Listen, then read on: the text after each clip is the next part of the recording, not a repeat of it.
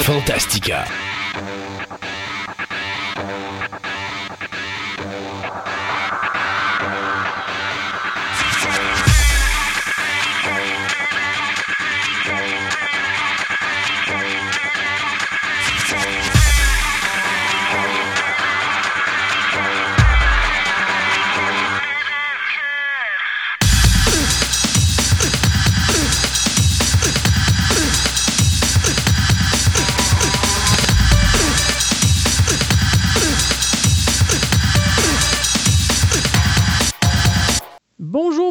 Et messieurs, bienvenue à cette autre édition de Fantastica. Mon nom est Christophe Lassens et euh, sur mon écran vidéo, je vois Sébastien qui passe son temps en face de Disney World à se promener de gauche à droite. Euh, bonjour Sébastien. Salut. Oui, moi, regarde, euh, j'y retournerai. Je suis allé quelques fois en vacances là et j'y retournerai. Ah oui, tu retournerais. Moi, j'étais un, grand, un grand enfant et j'aime ça.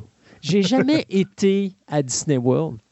J'avoue que les, voyages longue distance, malheureusement, depuis mes deux labyrinthites il y a quelques années, euh, ça devient un petit peu compliqué parce que quand je roule euh, dans ma voiture plus qu'un certain nombre d'heures, euh, à un moment donné, quand j'arrête, je continue à aller de l'avant.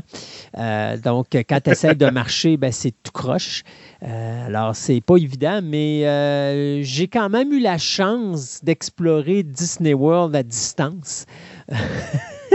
Merci beaucoup de Wonderful World of Disney. C'est sûr que c'est pas de vivre l'expérience en direct. Mon épouse, elle, a déjà fait ça. Elle est allée plusieurs fois en Floride euh, faire le, justement le, Disney World de la Floride, puis elle avait mm-hmm. bien aimé ça. Je suis sûr que c'était quelque chose qui lui plairait de refaire, mais euh, bon, écoute, on verra peut-être un jour si la COVID peut nous laisser tranquille à un moment donné. Ah, tu prends des pilules, puis tu dors pendant tout le voyage. Ça règle pas le problème. Ça règle pas le problème parce que mon corps continue à, se promener pareil. Fait que c'est juste la sensation. Fait que, c'est pas le fait d'être conscient, c'est le fait de bouger. Euh, parce que la, labyrinthite, c'est un débalancement de l'intérieur de l'interne, l'oreille interne. Donc, à ce moment-là, ce qui se passe, c'est que, exemple, je ne peux plus aller aux galeries de la capitale pour deux raisons. Un, ils ont pratiquement plus d'escaliers parce qu'ils ont tout enlevé les escaliers euh, normaux. puis là, maintenant, c'est tous des escaliers automatiques. Fait que si je n'ai pas le contrôle de mon corps au niveau du mouvement, ben j'ai des problèmes. Donc, quand je fais juste monter un escalier euh, électrique, ben, quand j'arrive en haut, c'est comme si je continuais à monter. Euh, l'autre chose, ben, si tu te retrouves au Galerie de la Capitale, puis il n'y a pas beaucoup de monde qui le savent, mais savais-tu que le, Galerie de la Capitale a été construit pour les tremblements de terre? Ce qui veut dire qu'il shake continuellement. Oui, c'est et, et à un moment donné, quand je suis allé, euh, la première fois que je suis allé au, Galerie de la Capitale, quand ma, ma première, ma deuxième crise était terminée, celle qui m'a laissé des effets secondaires, on venait de rentrer dans le centre commercial, puis à un moment donné, ça faisait, je te dirais, peut-être 5-10 minutes que j'étais dans le centre d'achat, puis j'ai carrément écrasé par terre. Puis là, j'étais plus capable de rien faire. Puis pour ceux qui n'ont jamais vécu de labyrinthite, ce qui se passe, c'est quand vous avez des effets de vertige qui sont énormes, on dirait que toute votre force musculaire vous abandonne. Vous devenez une loque humaine. Et je, disais à mon épouse, je, ne comprends pas ce qui se passe. Et mon épouse, son, père avait travaillé pour les Galeries à Capitale, puis à un moment donné, j'ai comme mis la main sur le meuble, j'ai dit, crime, pourquoi que le centre d'achat, il shake? Et là, ma blonde, elle a cliqué, elle a dit, ah non, c'est pas vrai, parce qu'elle avait complètement oublié, mais le centre d'achat, pour éviter qu'il tombe ou s'écroule pendant les tremblements de terre, il est fait avec une, euh, technique qui fait en sorte que le centre commercial bouge continuellement. Euh, puis quand je dis qu'il bouge, c'est pas qu'il se passe. Ah non, c'était épouvantable, le, plancher bouge, on le sent. C'est ça, il y, a, toujours un effet de mouvement. Mais quelqu'un qui n'est pas habitué, qui ne sent pas ça, la vibration, ne le sentira pas. Pour une personne qui est sensible à la vibration comme moi à cause de mes labyrinthites, je te dirais que je suis plus capable d'aller au garde de la capitale parce qu'après cinq minutes, je vais carrément écraser par terre. Donc, euh, même si je reste au niveau du, du rez-de-chaussée, je vais écraser par terre pareil parce que le centre d'achat bouge tout le temps. Alors, euh, je te dirais qu'il y, a beaucoup de choses que malheureusement, je ne peux plus faire à cause de ça. Mais bon, écoute, qu'est-ce que tu veux que je te dis? Ça fait partie de la vie, on s'ajuste. Et puis, euh, euh, quand je suis dans, sur la route, ben, j'essaie de rouler le moins possible. il faut que je laisse, je roule la maximum une heure et demie maximum deux. Puis après ça, il faut que je laisse passer un bon deux, trois heures avant d'être capable de refaire une run. Euh, c'est fatigant parce que tu peux pas faire de la grande, de la grande route. Tu sais, je peux plus aller à Montréal comme je, je, le faisais avant régulièrement. Euh, parce que, tu sais, c'est con, mais tu montes à Montréal, après deux heures, je suis obligé d'arrêter. Mais là, il faut que je laisse passer un deux, trois heures. Fait que t'imagines-tu, ta run de Montréal, C'est long, effectivement. C'est un après-midi juste pour monter. Fait c'est comme, à moins de faire un voyage, je peux te dire, écoute, sais-tu quoi, on va aller visiter un petit coin, euh, marcher pendant deux, trois heures, puis après ça, on va prendre l'auto, puis on va s'en aller. Euh, t'oublies ça. Anyway, on n'est pas là pour parler de mes problèmes de santé personnelle. On est là pour parler de passion, et c'est ce qu'on va avoir pour vous encore une fois aujourd'hui, parce qu'on va parler zoologie. Plus précisément, François va nous dire euh, comment que ça se nourrit les animaux dans un zoo. Beaucoup plus compliqué que vous pensez. c'est pas juste on met un steak pour un lion, puis let's go, mange ça, mon petit pet. Non, il faut que tu gardes une certaine diète et il faut que tu fasses attention également à l'animal parce que, bien sûr, c'est de s'assurer que l'animal vive le plus longtemps. Euh, au niveau du paranormal, eh bien, on a notre amie Andréane qui va nous parler du voyage astral ce qu'on fait régulièrement quand on a fumé un trop, mais ça, c'est une autre histoire. Euh, au niveau des crinqués, Mario Breton est avec nous aujourd'hui.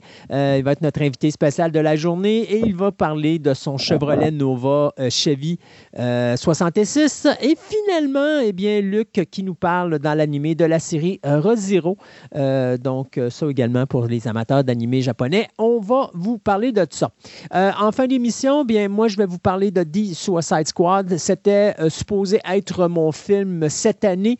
Et devinez quoi? C'est mon film. Hein? Non, c'est mon film cette année. C'est le film avec lequel j'ai eu le plus de fun. Euh, je te dirais cependant que tous ceux qui sont habitués au film original et qui n'ont jamais lu le comic book vont se faire ramasser parce qu'ils vont se dire Hey, c'est quoi cette affaire-là? Mais moi, j'ai trouvé que c'était vraiment très représentatif de ce qu'est de Suicide Squad, le comic book.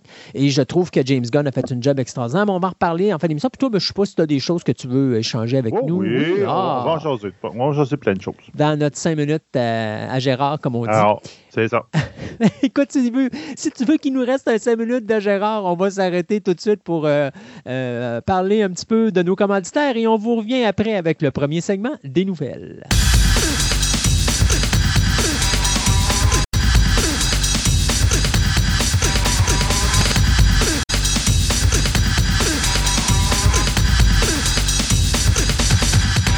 Ce segment de nouvelles vous est présenté par Vidéo Centre-Ville, le plus grand club vidéo répertoire de la ville de Québec.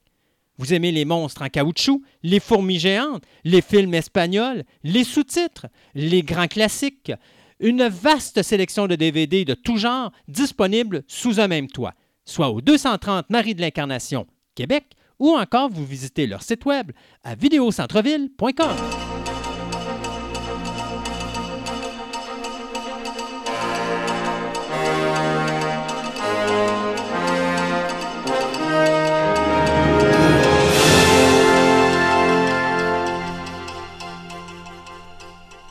Et pour ce premier segment de nouvelles, eh bien, comme d'habitude, on va commencer par euh, les renouvellements et les reports de date parce que là, la COVID recommence et c'est reparti, mon kiki. Mais on va commencer par les renouvellements à la télévision. Donc, HBO euh, qui va renouveler la série de White Lotus pour une deuxième saison, alors que du côté de Apple Plus, eh bien, on vient également de renouveler la série Physical pour une deuxième saison. Bon. La COVID arrive, ça recommence et ça amène des changements. Euh, d'ailleurs, euh, au niveau des films de Disney, eh bien, on commence avec euh, l'espèce d'association entre Disney et Sony Pictures, soit Venom 2, Let There Be Carnage, qui est repoussé du 24 septembre au 15 octobre. On repousse le plus possible pour permettre au plus de monde de se faire vacciner, parce que là, on a vu là, au niveau du box-office que les box-office ont commencé à dropper. On parle de quasiment 50 de recettes de perdues au box-office présentement parce que les salles, ça ne se remplit plus comme avant à cause du variant Delta. Euh, du côté de la France, il y a eu deux reports. Et Sony, euh, c'est ça, puis Sony ne peut pas se permettre de faire du streaming parce qu'ils n'ont pas de poste de streaming. Euh, oui, exactement. C'est contrairement à Disney, puis tous les autres, ils, arrivent à se faire un backup ailleurs, mais, Sony a bien, peur du box-office. Oui, mais il faut dire aussi que Sony ont une porte de sortie extraordinaire dont on va parler dans quelques instants. du côté de la France, deux films qui ont été reportés. Est-ce qu'on a tout fait au bon Dieu, qui lui devait sortir en octobre 2021, qui lui est reporté en janvier de l'année prochaine. Et le film événement Eiffel de Martin, c'est Bourboulon, Bourboulon, pardon, qui lui va être reporté du 25 août au 13 octobre. On mise beaucoup sur ce film-là du côté européen. Alors, on ne prend pas de chance, on le reporte. Tantôt, je vous disais, oui, on parlait de Sony puis de sa porte de sortie, mais c'est parce que Sony ont un film qui doit sortir normalement le 1er octobre, qui est le quatrième film de la série Hôtel Transylvania, qui est euh, Transformania, qui va être le dernier de la série. Et là, on ne sait pas qu'est-ce qu'on va faire avec ça. Mais par chance, Sony a un partenaire incroyable qui s'appelle Netflix. Et Netflix a acheté beaucoup de films de Sony pour justement la distribution sur leur poste de streaming. Et habituellement, Sony, lorsqu'il revend ses films, bien, il fait un petit peu d'argent. Donc, c'est pas si pire dans son cas. Euh, vois-tu, cette année, on a déjà vendu trois films d'animation. Il y avait The Mitchells versus The Machines, qui pour moi est présentement le film d'animation de l'année.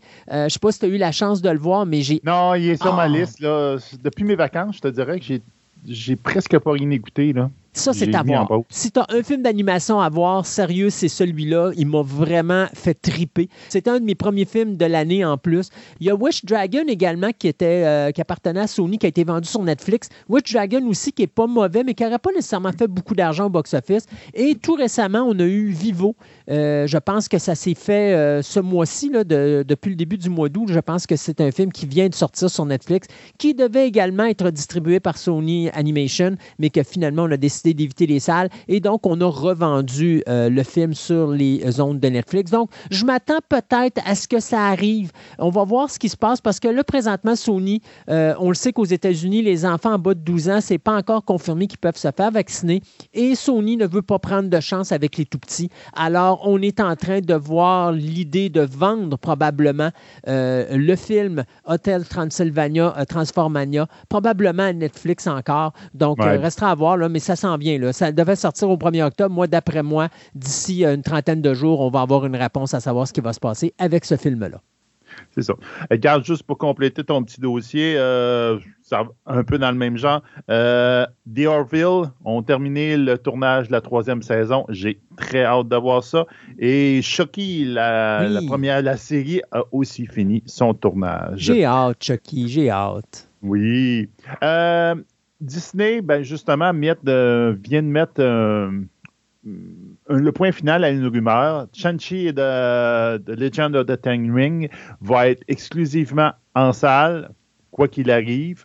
Disney, le CEO Bob euh, Chapek, lui a dit Garde, c'est simple, c'est notre test bed. Donc, ils mettent de Shang-Chi de, The Legend of the Ten Ring et 45 jours après va tomber sur Disney. Donc, peut-être avec un 30$, peut-être pas que tu as un 30$, on, on le verra rendu là.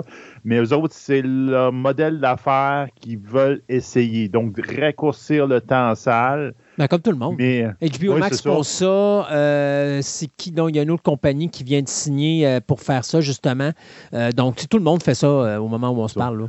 Puis euh, surtout aussi pour euh, calmer un peu le jeu d'un cinéma, parce que le cinéma euh, Black Widow, il n'y a pas rien que Mme Johansson qui n'était pas de bonne humeur, il y a Black Widow puis Jungle Cruise, que les salles n'étaient pas de bonne humeur, parce que j'ai dit, c'est là qu'on aurait pu faire du cash cet été. Et ce on vient de nous couper ça. Et, et, on le voit que c'est pas vrai, là.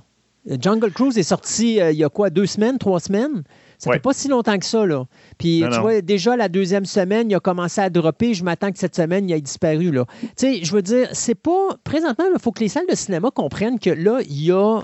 Il se passe une situation euh, d'abord, aux États-Unis, on s'entend que ce n'est pas comme ici au Canada, ni même au Québec. au Québec, on est bien avancé au niveau de la vaccination, mais aux États-Unis, c'est la guerre totale. C'est 50-50. Tu as 50% qui veulent se faire vacciner, tu as 50% qui ne veulent rien savoir.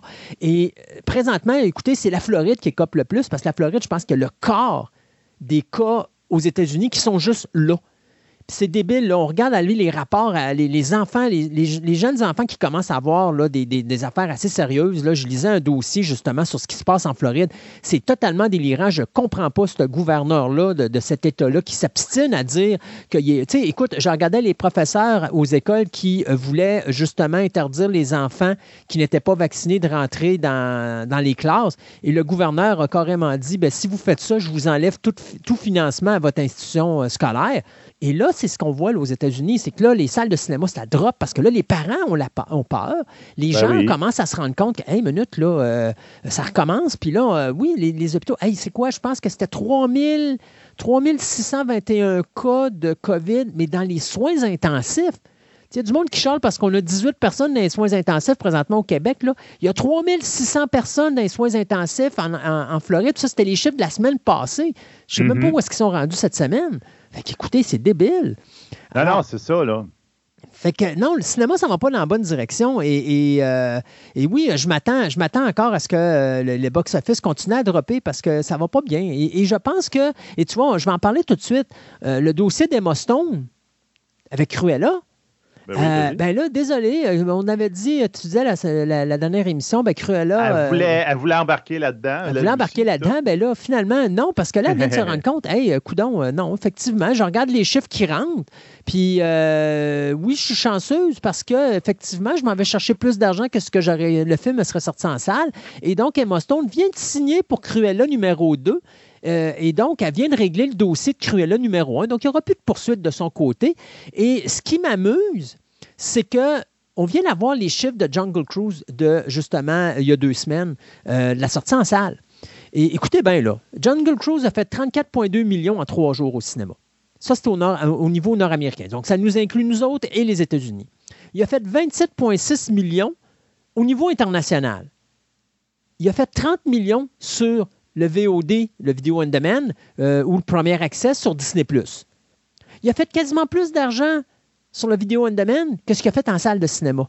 Et la raison pourquoi le Rock avait dit, moi, pourquoi je poursuivrais Disney, parce que là, après une fin de semaine, j'ai été chercher 90 millions. J'aurais été chercher comment si mon film serait sorti en salle dans la, la situation actuelle.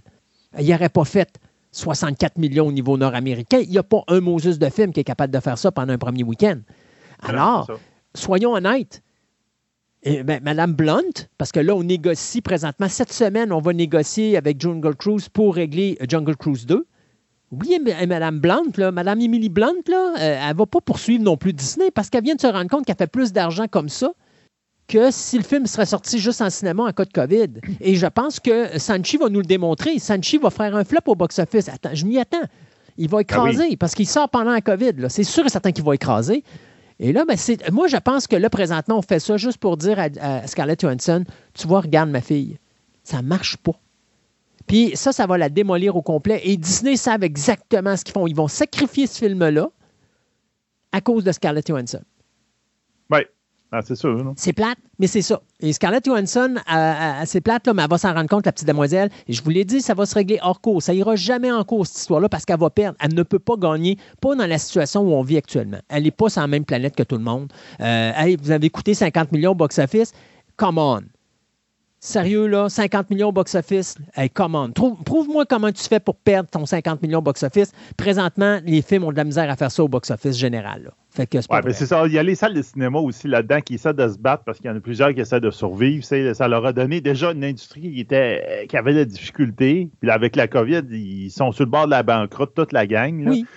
Puis là, ils espéraient faire de l'argent un peu cet été. Puis là, c'est que tu vois que c'est ça. Ça, ça marche pas. Pas rien que nécessairement à cause de, de Disney, des affaires de même. C'est à la COVID, elle est repartie, Oui. etc. Là, Ça, ça a marché pour deux films. Ça a les marché. salles, on l'avait dit, hein. Oui. Les salles, là, est-ce qu'ils vont manger de la claque? Ça va être difficile. Ça va être fini. extrêmement difficile, c'est pas terminé. Mais je te dirais, ils ont eu le choix. Ils ont eu deux films qui les ont aidés. Black Widow puis Ouais. euh, Fast and Furious 9. C'est les Mhm. deux plus gros films au box-office cette année. Après ça, c'est un crash monumental. Ouais. tu sais, ils ont eu ces deux films-là qui les ont aidés. Mais écoute, on parle de films qui auraient dû ramasser 300-400 millions au box-office. Ça l'a fait même pas 200 millions à date au moment où on se Ben, parle. ça, on parle nord-américain, là. On parle pas mondial, là, OK? On parle nord-américain. C'est des films qui auraient ramassé beaucoup plus que ça, mais ils peuvent pas. D'abord, les salles aux États-Unis ne sont même pas encore ouvertes à pleine capacité. Alors, tu peux pas aller chercher ce que tu as besoin. C'est impossible. Et oui, tu as raison, les salles de cinéma vont en arracher, mais je pense, et je, et tu sais, on a, je le redis encore, même si les, les, compa- les grosses compagnies veulent, on dit qu'ils n'investiraient pas là-dedans, il y a cette loi qui a été cassée un peu plus tôt euh, en début d'année avec Donald Trump, ou c'était l'année, l'année passée, je ne me rappelle pas. Ou est-ce que, c'était dans le temps de Donald Trump, c'était l'année passée. Euh, Donald Trump avait cassé cette espèce de loi qui interdisait aux salles de cinéma d'être rachetées par des studios de, euh, des gros studios de production. Oui. Genre Warner Brothers et 20th Century Fox. Moi, je vous le dis, ça va être ça la porte de sortie des salles de cinéma. Ça va être de s'associer avec des majors. Ils n'auront pas le choix. Parce que ça. les majors peuvent encore présenter du streaming. C'est leur source de revenus. Il faut que les majors survivent parce que si les majors meurent, ben, il n'y a plus de cinéma tout court. Il n'y a plus de salle, il n'y a plus rien, il n'y a plus de film, il n'y a plus de streaming, il n'y a plus rien. là. Donc, la priorité, c'est de sauver les majors. Et après ça, les salles de cinéma, ben, normalement, je pense que ça devrait être la responsabilité des majors d'un moment donné ou un autre, de donner des montants d'argent aux salles de cinéma pour leur permettre de continuer à vivre ou encore d'investir dans les salles de cinéma pour leur permettre de vivre. Quitte à ce qu'ils ne contrôlent pas la salle de cinéma, mais que ça dise, ben écoute, euh, Disney, mettons, on va, on va investir un montant d'argent euh, dans, mettons, AMC pour permettre aux, aux salles de cinéma de AMC de continuer à vivre, exemple. Puis euh, Warner Brothers, les autres iraient avec Cineplex, puis mettons, une autre compagnie irait avec un autre. Tu sais, moi, je pense que c'est là que ça va être l'avenir des salles de cinéma. Et c'est pas d'un contrôle, mais c'est juste de dire on va continuer à survivre, mais on va avoir l'aide des majors qui, eux, ben, ont une possibilité que nous, on n'a pas, c'est-à-dire le streaming. Puis, il faut s'entendre que, c'est ça, le, le- le beau de monde a beau dire, là, mais euh, on est parti dans une autre, euh, une autre vague, puis c'est tout, là, garde. euh, puis c'est plate, il y en a qui s'en vont aller avec la vaccination, mais je, je- cherchez sur Internet, là, euh, c'est marqué With freedom come responsibility, Schwarzenegger. Oui. Oh mon Dieu, t'as-tu vu la, la- la phrase? Moi, j'ai adoré Arnold. C'est rare qu'Arnold, je trouve que. Fuck, il up, fuck off your, your liberty. Ouais, non, puis euh, puis c'est plate. Mais c'est parce qu'il faut comprendre que. Puis on parlait de ça justement avec mon épouse hier pendant qu'on prenait notre marche. Puis à un moment donné, je disais, tu sais, le gouvernement présentement, là, à chaque fois qu'une personne rentre à l'hôpital pour euh, la COVID, vous n'avez même pas idée de ce que ça coûte par jour. Ah, c'était écœurant. OK? On parle de quatre chiffres par jour, là, minimum. Là, OK? Ah oui. C'est- quatre, jours, quatre, quatre chiffres par jour par personne qui rentre à l'hôpital.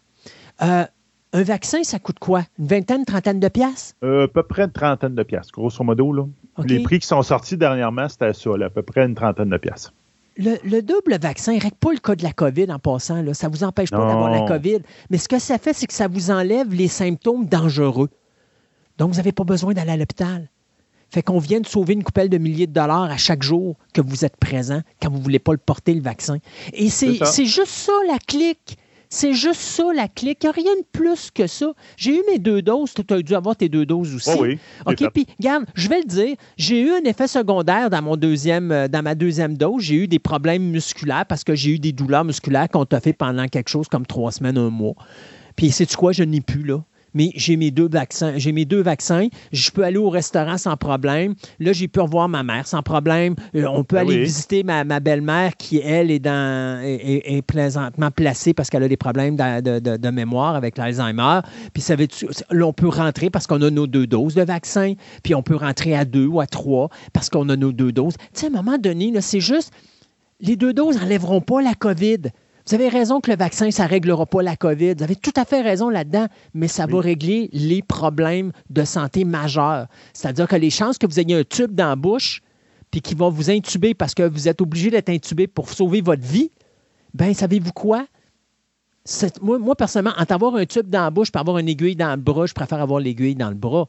Puis pire Ah oui. que ça, ceux qui ne le savent pas, là, être intubé, là, ne serait-ce qu'une semaine et demie, deux semaines, là, quand vous allez sortir de votre coma artificiel, je peux déjà vous annoncer, vous ne savez plus comment manger parce que vous n'avez plus de force, plus de force dans vos bras puis dans vos jambes parce que vos muscles ont atrophié. On n'en parle pas dans les médias de tout ça, mais il y a plein de gens que je connais, moi, qui ont été intubés, ne serait-ce que trois semaines, là, puis ça fait des mois qu'ils sont à l'hôpital juste pour réapprendre à, être, à fonctionner normalement. Il n'y a personne qui en parle de ça. J'ai un ami qui l'a eu, puis que c'est ça, là, elle a fini de même, là, elle était intubée pendant deux, trois semaines, là, puis regarde, oublie ça. Après ça, ça, elle vient, ça fait pas si longtemps, ça fait une semaine ou deux qu'elle est ressortie, donc ça faisait deux mois, je pense, qu'elle était en réhabilitation. C'est horrible. C'est horrible. Et ça, les gens, ils ne savent pas parce qu'on n'en parle pas dans les médias, mais on devrait Non. en parler dans les médias. De cette situation, c'est les effets secondaires. On ne parlait pas euh, mort ou vie. On parle juste de situation. Qualité ça- de vie. La qualité de vie et la situation où est-ce que ça dérape. Je l'ai toujours dit, la COVID, vous jouez une, une partie de roulette russe avec vous-même. Vous avez un baril, il y a une balle dans le baril euh, en six espaces. Vous tournez, vous tournez la, la roulette puis vous appuyez sa gâchette. Vous avez une chance sur six que la balle elle vous tire dans la cervelle. Ben, c'est-tu quoi? C'est plate, mais c'est ça la COVID. Oh, peut-être ce serait rien. Mais si vous avez quelque chose, il est là le problème. Pourquoi risquer de jouer à roulette russe quand vous pouvez l'éviter? Mais enfin, on a des rappels encore, hein? Ah, oui, on a encore dérapé.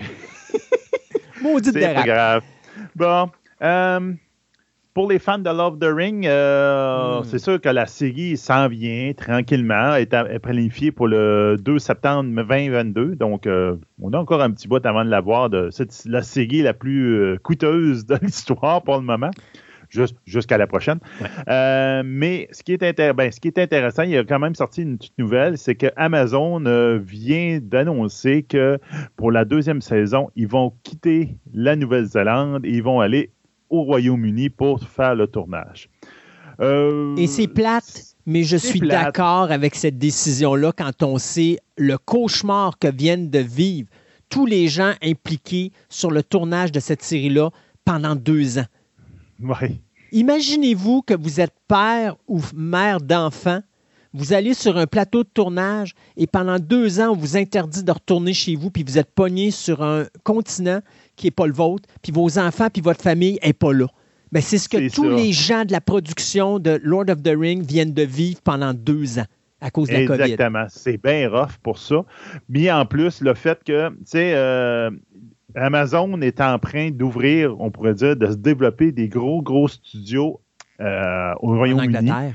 en Angleterre. Puis là, en ce moment, je te dirais qu'il dit, ben, regarde, c'est quoi nos grosses productions qu'on fait là? Ben, Love the Ring, ben, regarde, gros, on move ça dans un nouveau studio pour justifier, pour, tu sais, les meubler, pour leur donner quelque chose à faire, là. Ouais. Parce que là, c'est ça, c'est bien beau. C'est sûr qu'il y a bien du monde qui trouve ça plate. Mais regarde, on s'entend qu'on est tous tombés en amour avec euh, la Nouvelle-Zélande et, euh, et à cause de Love de toutes les séries des films de Love the Ring avec Peter Jackson.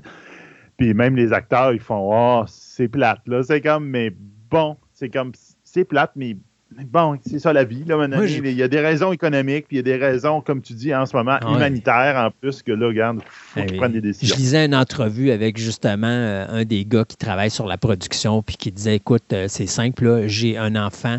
Quand je suis parti, là, mon enfant venait venir au monde. Là, mon enfant va avoir trois ans, puis je ne l'ai même pas vu encore une seule fois. C'est ça, là. Ça, ça arrive avec des, des militaires que tu envoies au front, là. Ouais. Pour faire des missions, ou encore, euh, je sais pas, un astronaute, ou un missionnaire, quelque chose de même, mais pas avec des gens qui tournent des films, s'ils regardent. Ça n'a pas de Ils n'ont sens. pas, ils ont pas signé pour ça, là. Non, ils n'ont pas signé pour ça. Puis, tu sais, quand tu arrives, tu peux pas repartir parce que tous les aéroports, tu sais, la Nouvelle-Zélande, là, il y a eux autres qui ont une façon de procéder avec la COVID. C'est comme, tu es libre, tu as un cas de COVID, tu n'es plus libre. Puis pendant ça. 14 jours ou 21 jours, tu restes en dedans. Puis là, tout le monde en sort. Ah, vous êtes libre? Oh, un autre cas de COVID, Pouf, on ferme. C'est un cas de COVID. Tu Ah oui, l'Australie est pareil. C'est ça, exactement. pas, on n'y est pas. Mais c'est sûr et certain que les gens peuvent vivre. euh, euh, tu sais, ils sont libres de vivre. Mais tu as un cas de COVID, tu es pogné à la maison pendant deux semaines. Fait que, euh, tu sais, mais sauf que le problème, c'est que tu personne qui rentre, tu personne qui sort. Et c'est là le problème de Lord of the Rings, c'est que toute l'équipe de, tech- de- de- de production qui est là euh, depuis deux ans, ils sont pognés là-bas. Ils peuvent pas voir leur famille, à part de parler sur. euh, Tu sais, c'est dur autant pour eux autres que c'est dur pour l'autre bord aussi. T'imagines-tu, tu as un compagnon ou une compagne là, que, que, que ça double moitié est de l'autre bord puis qu'elle peut pas voir pendant deux ans de temps. Y a-tu pensé? Oui, tu vas te parler euh, sur, sur Facebook ou sur, sur Zoom ou whatever, mais c'est parce que c'est pas pareil que d'avoir la personne à côté de toi. C'est ça, là. Fait que c'est horrible. Oh mon Dieu. Écoute, euh, on va arrêter euh, la catastrophe naturelle, puis on va aller dans la catastrophe cinématographique parce que, oh mon Dieu, qu'on pensait s'en être débarrassé. Mais non. Michael Bay est de retour et il va nous faire un Teenage Mutant Ninja Turtles 3. Oh, boum, boum. Mais hein, compre- je comprends pas. Paramount. OK, euh, relance. Puis, tu sais, je comprends. là, les Teenage Mutant Ninja Turtles, l'année prochaine, on va célébrer, je crois que ça va être le 40e anniversaire, À peu euh, près. là, quelque chose du genre. Euh, malgré que non, c'est en 84. Donc, c'est dans trois ans qu'on qu'on va célébrer ça, ou dans deux ans et demi, qu'on va célébrer justement le 40e anniversaire des Teenage Mutant Ninja Turtles. Et Paramount, qui, après avoir annoncé qu'on allait refaire un nouveau film d'animation qui va être produit par Seth Rogen, qui va être euh, un reboot de la franchise, ben là, on vient d'annoncer qu'on va faire un troisième film de la série euh, euh, Ninja Turtles avec Michael Bay. D'abord, un, j'ai de la misère avec cette décision-là de remettre Michael Bay. Surtout que le deuxième a été un flop commercial, il n'a pas fait beaucoup d'argent. Euh, et en plus, de dire pourquoi vous sortez ça en 2023 au lieu de sortir ça en 2024 alors qu'on va célébrer les 40 ans des Teenage Mutant Ninja Turtles? Je comprends pas la, décision. Le timing est bizarre. Oui, sauf que de toute façon, avec la COVID, ayons confiance à la nature humaine, ça va être reporté.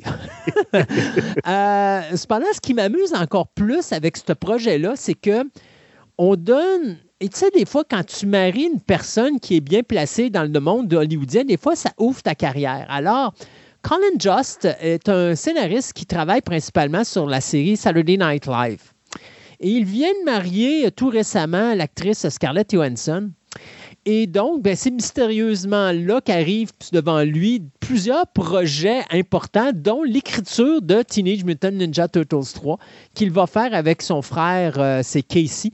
Donc, euh, Attelez-vous, on s'en vient avec un nouveau Teenage Mutant Ninja Turtles euh, qui devrait sortir en 2023. Produit bien sûr par Michael Bay, Andrew Form, Brad Fuller, euh, Scott Mednick et Gallon Walker sont la même équipe que les deux premiers films. Donc, attelez-vous, on va revoir les bruits des Transformers dans Teenage Mutant Ninja Turtles 3. C'est sûr et certain, Michael Bay fait partie de l'équation.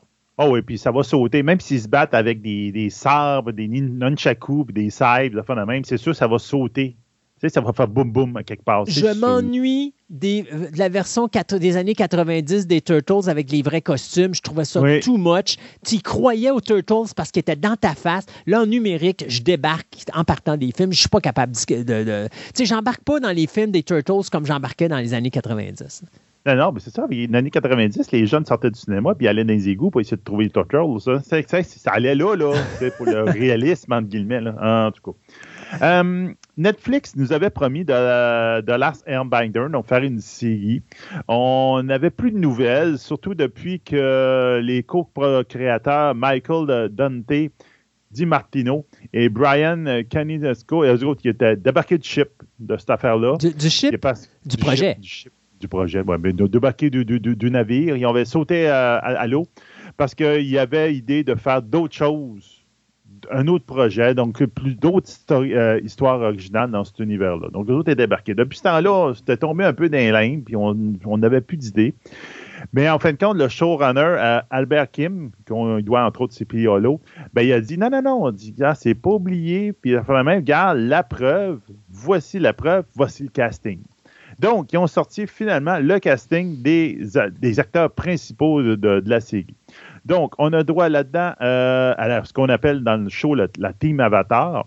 Donc, Gordon Cormier, qui a joué dans Lost in Space et The Stand, qui va jouer le personnage de Hank, donc le personnage principal, donc euh, qui est l'avatar de 12 ans qui a été euh, gelé dans le temps pendant, pendant bien des années.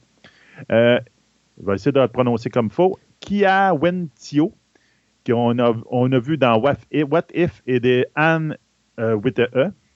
Euh, qui va jouer la Katara, donc la, fille qui est avec, l'Avatar. Ayan Ousley, qu'on a vu dans 13 Reasons Why et Sorry for Your Loss, qui va jouer son frère Sokka. Et finalement, le rôle de Zuko, donc le méchant, on peut dire, en tout cas, pour, mettons pour la première saison, ça va être le méchant, on s'entend, ça, ça varie tout le temps dans cette série-là, qui va jouer par Dallas Liu, qui était dans Pen, euh, Pen 15. connais pas en tout cas, on va le voir dans Senshi aussi. Là. Ouais, c'est ça. Donc, on tombe sur un casse plus asiatique, donc on se décale un peu plus de la série, autant de la série de, du animé que du, très mauvais film de Night Shyamalan, que, qui eux autres avaient tombé dans vraiment dans d'autres ethnies. Mm-hmm. On tombe vraiment plus dans l'ethnie qui devrait être avec le show, qui fit avec le, je te dirais, le setting, avec le, le look, etc. Donc, c'est un look hein? asiatique puis indien. Oui. C'est Netflix, fait que c'est pour ça qu'ils vont faire ça avec, avec respect. Donc, c'est vraiment intéressant. Là, c'est, euh, je trouve ça vraiment bien. J'ai regardé, puis euh, les personnages, ils ont un look qui pourrait fitter avec le dessin animé. Là, j'aime vraiment bien ça. On verra bien ce que ça va donner. Euh, je vais juste faire une mini-mini nouvelle tout de suite. Euh, Azoka, la série Azoka euh, sur Disney Plus, euh, sont en train, ils ont fait un, appel de casting, donc les fans vont, ils sont en train de capoter sur Internet, qui, ils sont en train de faire un casting pour trouver quelqu'un pour jouer avec Danson, qui joue le rôle de, de Azoka là-dedans, qui va, c'est pour Sabine Wren qui est Sabine Wren? Ben, ceux qui ont écouté la, la série animée Star Wars Rebel, c'est celle qui joue une Mandalorienne là-dedans. Donc, on s'entend que tous les fans de Rebelle viennent de capoter, puis tout, on va voir la espèce de Mandalorienne avec des couleurs funky sur son armure, ben c'est ça. Donc, euh, ils sont en train de chercher une actrice qui va fitter dans le rôle pour pouvoir mettre le personnage. Et moi, je vais finir notre premier segment de nouvelles avec ma Hero Academia. Eh bien, oui, on aura un film avec des vrais personnages. C'est Legendary Entertainment qui va produire le film. Et c'est euh, Shinsuke Sato, celui qui nous a donné Alice in Borderland, I Am a Hero et euh, Kingdom, qui va faire ses débuts à la réalisation dans un film, euh, je dirais euh, en anglais, là, parce qu'habituellement, c'est un, réalisateur qui réalise beaucoup en Asie. Là, ça va être son premier film sur le continent nord-américain. Donc, euh, il va mettre en scène justement avec des vrais acteurs cette série, ben, ce manga qui a vendu plus de 50 millions de copies à travers le monde. Présentement, pour ceux qui connaissent My Hero Academia, vous savez qu'il y a une série présentement qui joue, on est rendu à la cinquième saison, si je ne me trompe pas, et on vient de faire, ou je pense qu'on vient de sortir au Japon euh, cette semaine ou la semaine passée, un troisième film d'animation basé sur cette série-là. Donc, My Hero Academia, ça s'en vient sous peu. On s'arrête le temps de chronique et on vous revient euh, dans une heure à peu près pour vous euh, donner notre deuxième segment des nouvelles.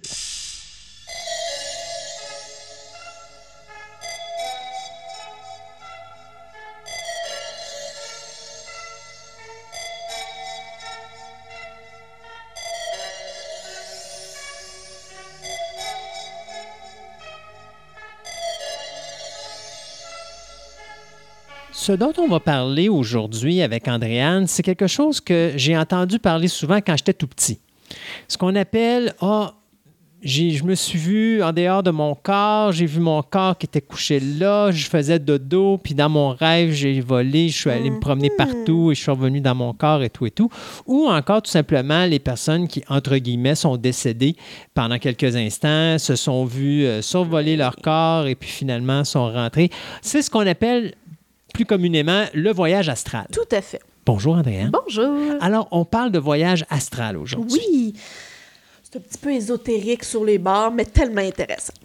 Donc, en gros, le Ça voyage... vient de où le voyage astral? Parce que tu peux pas aller chez, un- euh, chez euh, Nissan Canada ou euh, quelque chose d'autre, t'acheter une paire de clés, puis rentrer ça dans, dans- dans le cervelet, puis pfiou, let's go, on va faire une petite run quelque part. Là. Mais ça vient en effet d'un peu des, euh, des expériences comme ce que tu comptais, du fait que les gens se sont mis à expliquer ou à exprimer qu'ils sortaient de leur corps, qu'ils se voyaient puis qu'ils pouvaient revenir.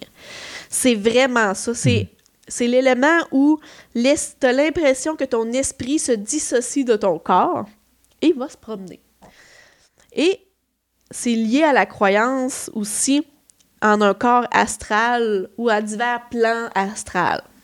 C'est-à-dire que ton corps, oui, est là, mais que tu as un âme, un esprit qui, lui, peut avoir un désir propre, qui peut, qui peut finalement se détacher de ton corps, qui est le, le corps astral. Le Mhm. corps qui vole s'appelle le corps astral, qui se détache de ton corps physique. Et que un sans l'autre, c'est possible de vivre un, un certain moment. On parle d'une for- une forme d'énergie. Exactement. Il existe deux types de voyage, de, de, de vision astrale, si je peux dire. OK. Euh, tu as le voyage astral et l'autoscopie. Quel beau terme. Wow, qu'est-ce que le. Ça, je connais pas. L'autoscopie, Oui. c'est le voyage astral, mais où tu vois ton, ton corps astral et que toi, tu restes dans ton corps physique. Comment tu fais? Il dit, la personne est couchée, elle dit, je voyais une ombre au-dessus de moi. OK. Je voyais, tu sais, je me voyais voler, mais moi, j'étais couchée dans mon corps. OK. Euh, exemple, les gens qui ont l'impression d'être réveillés en, en dormant. Ils dorment, ouais. puis, mais ils se sentent pris, ils peuvent pas bouger, mais ils se sentent réveillés et ils se voient se promener. Mais eux sont pris dans leur corps. OK. Ça, c'est de l'autoscopie. Ou est-ce que tu fais un voyage astral, mais en fait que toi, tu bouges pas, mais que tu vois ton corps astral qui, lui, se déplace. Mais tu vois, moi, j'ai toujours pensé que quand tu faisais ton voyage astral, c'est ton être, parce que c'est ton âme, entre Oui. guillemets, qui se promène. Techniquement, si ton corps, ton âme est partie de ton corps, ton corps est Ben, de là Il fait- vient il y a plus rien qui se passe. le- la vision du corps astral. tu peux, toi, ton, ta, ta- ta vision, ton, euh, ton âme peut Mhm. rester dans ton corps physique, mais ton corps astral, lui, s'en va. C'est qu'il ne part pas avec ton âme. C'est trop fucké pour moi, ça. là. Mais c'est plus rare. On- ça existe, mais c'est pas quelque chose que. C'est pas un voyage astral finalement.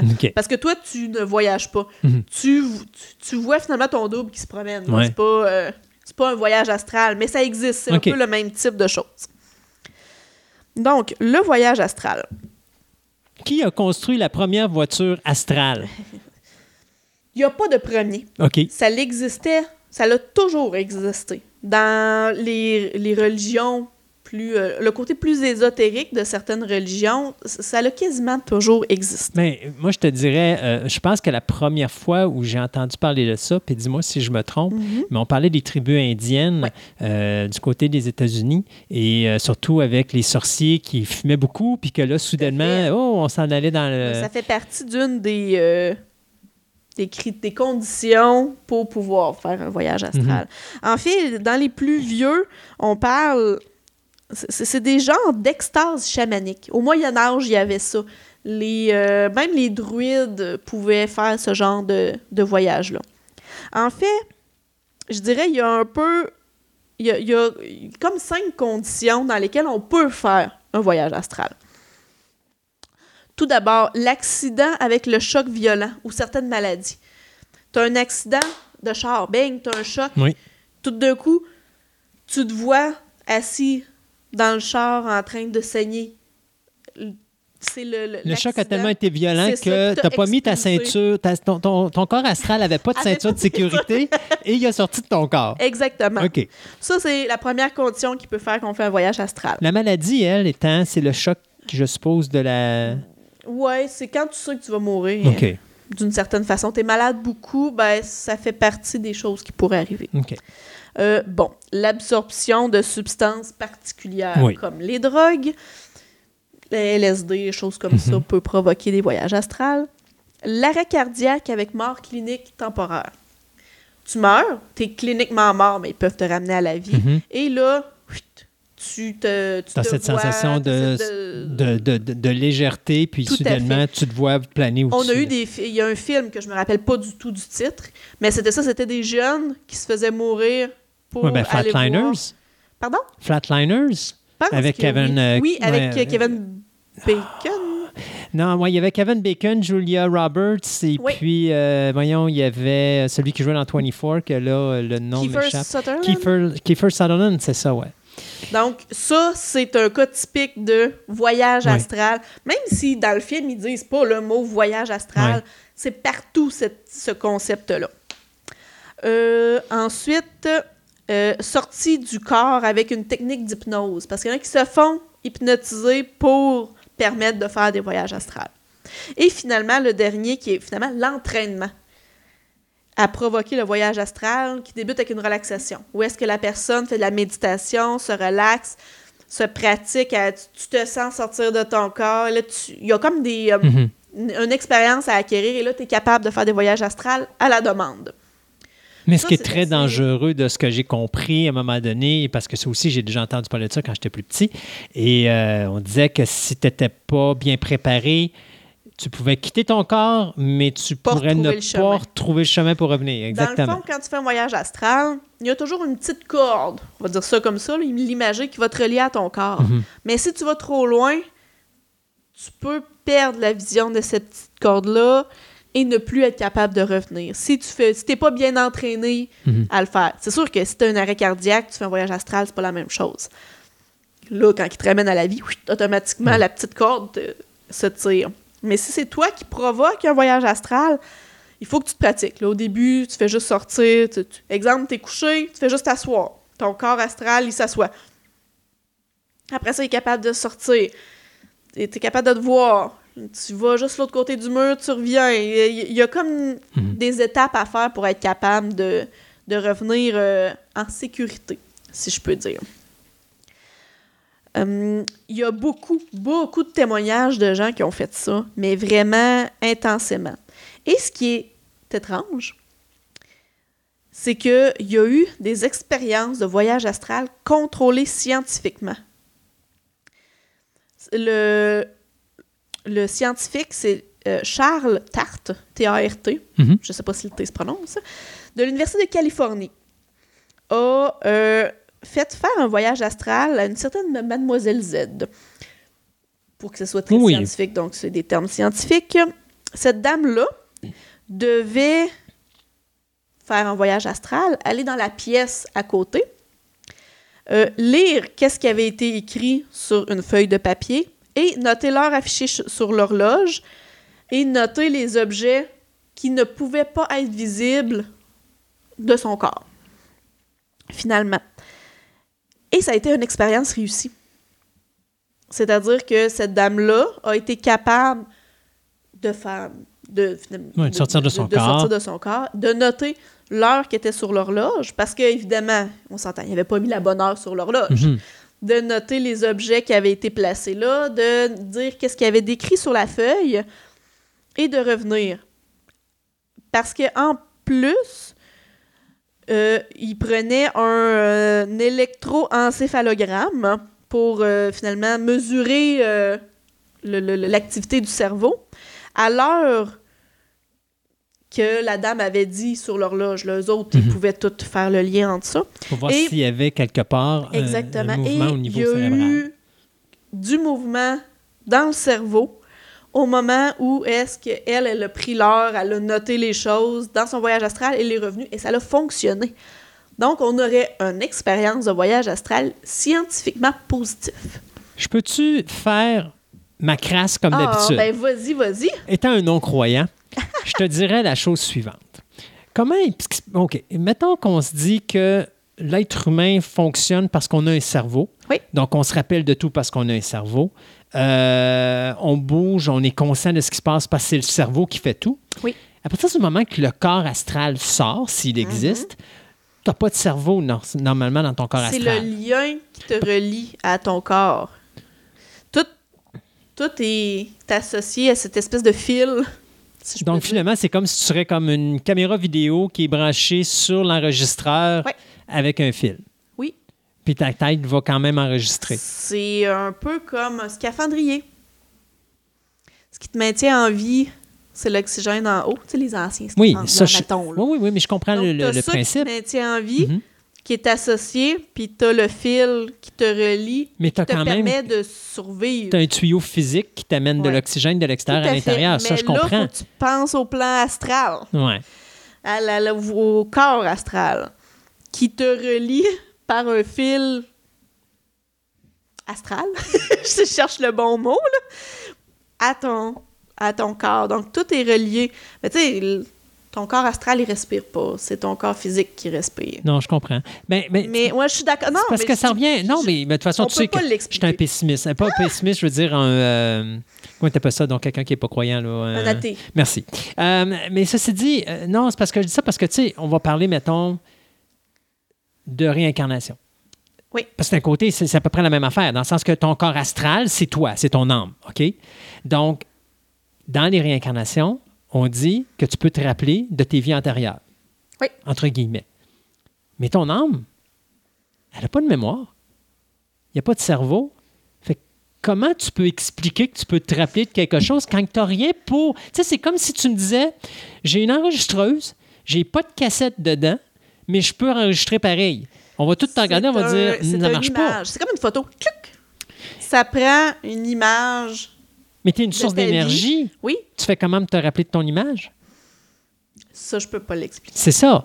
Puis, puis moi, c'est euh, là que j'ai un ouais. problème parce que euh, physiquement, si tu fais juste poser la question, tu te dis, OK, point de vue physique, tu as, une enregistreuse, OK, pas de trouble, mais tu pas le ruban dans ton enregistreuse pour enregistrer. Fait comment tu fais pour enregistrer?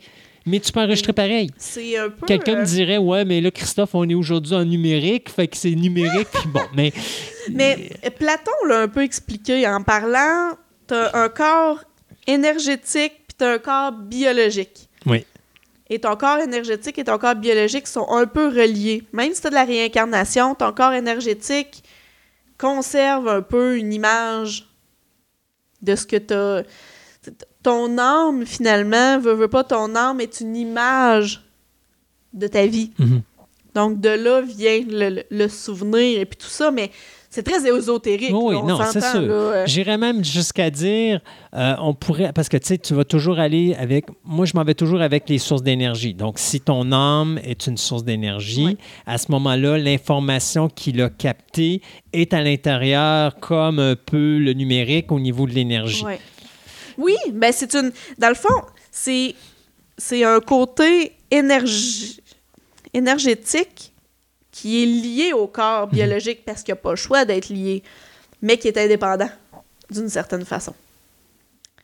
C'est. euh, Donc, à ce moment-là, je vais reposer la question d'une autre manière. Si, mettons, tu as une mémoire énergétique, mais que tu quittes un corps trop longtemps, à ce moment-là, Ah oui, perds. ton énergie, tu vas la perdre. oui, tout à fait, ton corps va. va Ce qui donnerait les esprits qui sont. Euh, puis là, on- vous comprendrez qu'on divague, mais on, on s'amuse aujourd'hui, là, mais, mais on- ce qui expliquerait les esprits maléfiques Tout à fait. qui n'ont plus de notion du bien parce qu'ils ne savent plus qui ils sont.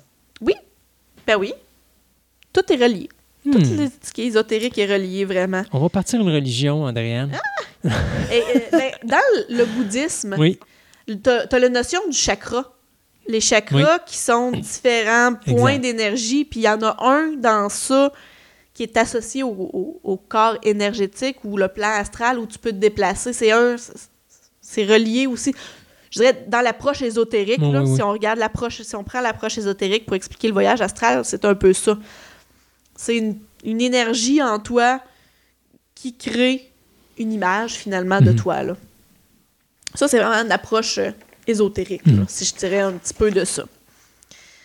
Euh, et ben, ce que tu disais tantôt, en fait, là, du côté euh, négatif, c'est en plein ça. Je suis pas, juste beau bonhomme, là. il y en a un peu là-dedans quand même. Non, non. Au niveau, si je prends, si, au lieu de prendre l'approche ésotérique, on prend l'approche parapsychologique. Oui. Ce que j'ai déjà parlé dans une autre euh, chronique de la parapsychologie, ben c'est un peu ça. L'approche parapsychologique, elle, a dit qu'on a différents niveaux de conscience. On a des niveaux de conscience plus élevés qu'un état de conscience normal. Et c'est un peu ça. C'est une espèce de projection en semi-conscience qui nous expliquerait finalement le voyage astral. Relié à ça, on parle quelqu'un qui, qui est en relaxation puis qui entend du bourdonnement, sensation inhabituelle de fourmillement d'énergie au bout des doigts. Même quand tu es réveillé, tu peux sentir ça. Tu entends des, des voix que tu connais pas, des rires, des appels. Ça fait un petit peu schizophrène, ces bars, là, mais tu as une sensation d'apesanteur, tu as une sensation d'énergie, euh, sensation de vertige, t'as tu sens tes bras s'élever alors que tu sais pertinemment que tu es assis les bras par en bas, exemple. T'entends, tu es à l'intérieur, mais t'entends du vent dans tes oreilles. T'entends, t'as une impression de rythme cardiaque élevé. Tout ça, dans la parapsychologie, va être des éléments qui vont t'amener à ton niveau de conscience plus élevé, qui va t'amener à faire un- à, à- à être en voyage astral. Parce que tu utilises la visualisation, de l'autosuggestion, euh, les vibrations, les ondes cérébrales, tout est un petit peu lié à ça. D'ailleurs, tantôt quand je disais que du côté scientifique, quand ça a été mesuré avec un encéphalogramme, ben c'est ça, c'est le niveau des ondes cérébrales qui devient plus élevé quand il y a une lecture. Donc on voit un petit peu ici euh, le côté parapsychologique. Et du côté scientifique, c'est plate. Leur explication. Non, On mais parle- c'est scientifique.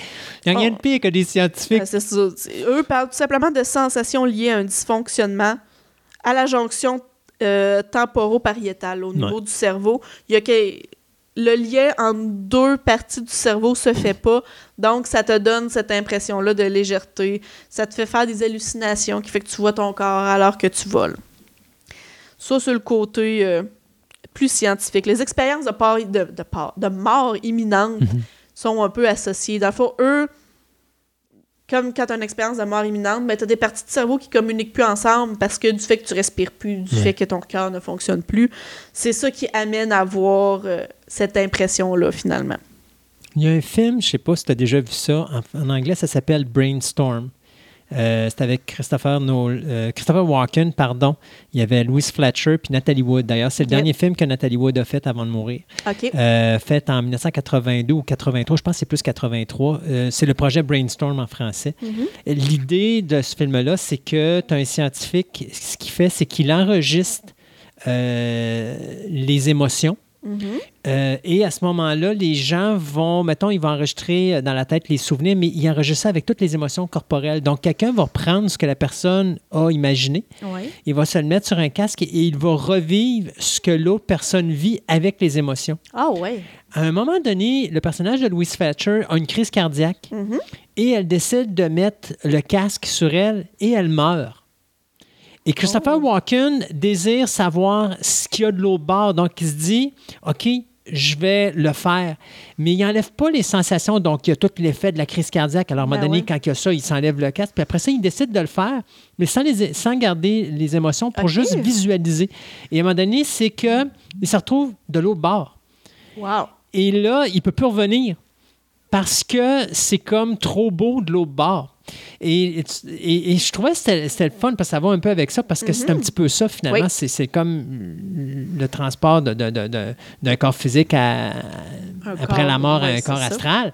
Mais je trouve, ce- si vous n'avez jamais vu ce film-là, c'est quelque chose à voir juste pour ça. La, la- Ben la séquence, toute la, la dernière partie du film est vraiment sublime pour ça parce que tu, tu, tu, euh, tu tu- tu vois vraiment le voyage. Et, Ben oui. Mais c'est d'une fait d'une façon scientifique et de façon très, très, très, Ah, wow. très, très Ça brillante. a vraiment l'air intéressant. Oui. Mais on voit que c'est utilisé dans plein de films ou Oui. BD ou autres. Exemple, est-ce que tout le monde a vu dernièrement le Doctor Strange? Oui, ben, t'as- Ben, oui, le Doctor effectivement. Strange avec son mentor, l'ancien, Mm. ben, quand ils se projettent hors de leur corps physique pour aller s'entraîner dans le plan astral, Oui. ben, c'est un voyage astral. Exact. Euh, dans le film Inception avec Leonardo DiCaprio, c'est- des voyages astrales, mais à l'intérieur. de- Mais là, ce qui est, ce qui est, ce qui est différent, c'est que c'est plusieurs personnes ensemble qui font le même voyage astral. Dans ce moment-là, tu vas me dire que tu as The Matrix.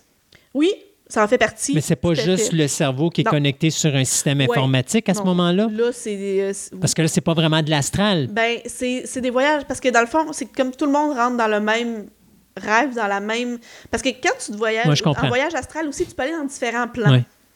Différents niveaux, finalement, astral. C'est un peu ça. Le- La plupart des gens vont rester dans le plan physique, c'est-à-dire Mhm. qu'ils vont aller dans des endroits qu'ils veulent voir, mais physique ici. Mais tu peux aussi te déplacer dans les. Au lieu d'être horizontalement, c'est verticalement. C'est-à-dire que tu te déplaces dans les plans astrales. Et là, que un groupe de personnes se déplace dans ça, mais c'est comme euh, pour eux, dans, pour les besoins du film, c'est à l'intérieur de Ouais. quelqu'un, mais c'est un peu la même chose. Euh, le film Avatar, Oui. et il enlève le.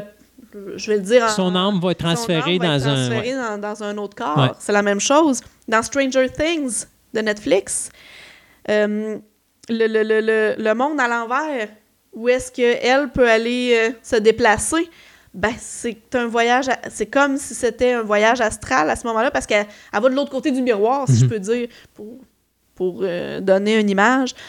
Même si c'est pas utilisé le mot voyage astral, le phénomène est utilisé dans beaucoup de films, dans beaucoup de BD, euh, parce que ça nous permet d'avoir accès à quelque chose qu'on peut pas avoir accès Ouais. avec notre corps physique, finalement. Oui, puis tu as des films religieux aussi où tu as, mettons, Ah, euh, j'avais, il y a un film que je me rappelle pas. euh, euh, ben, le film Heaven Can Wait, Le ciel peut attendre, avec Mhm. Warren Beatty, c'est un bel exemple. Le gars qui est dans son BC, qui est un joueur de football, il rentre dans un tunnel, il y a un camion qui arrive de l'autre côté, frappe le Bessic. Tu as un ange qui pense que le personnage de Warren Beatty n'a aucune chance de s'en sortir, décide pour pas qu'il souffre d'enlever son âme une fraction de seconde avant l'accident. Sauf Oui. que Warren Beatty ne devait pas mourir dans cet accident-là et il se retrouve accidentellement au ciel et donc on doit le rapatrier dans un autre corps en attendant d'y trouver le corps qu'il doit avoir pour continuer la destinée qu'il devait avoir à l'origine. Ben oui. Mais- Ah ben, ceux qui connaissent Bernard euh, euh, Werber, les thanatonautes, les thanatonautes, c'est...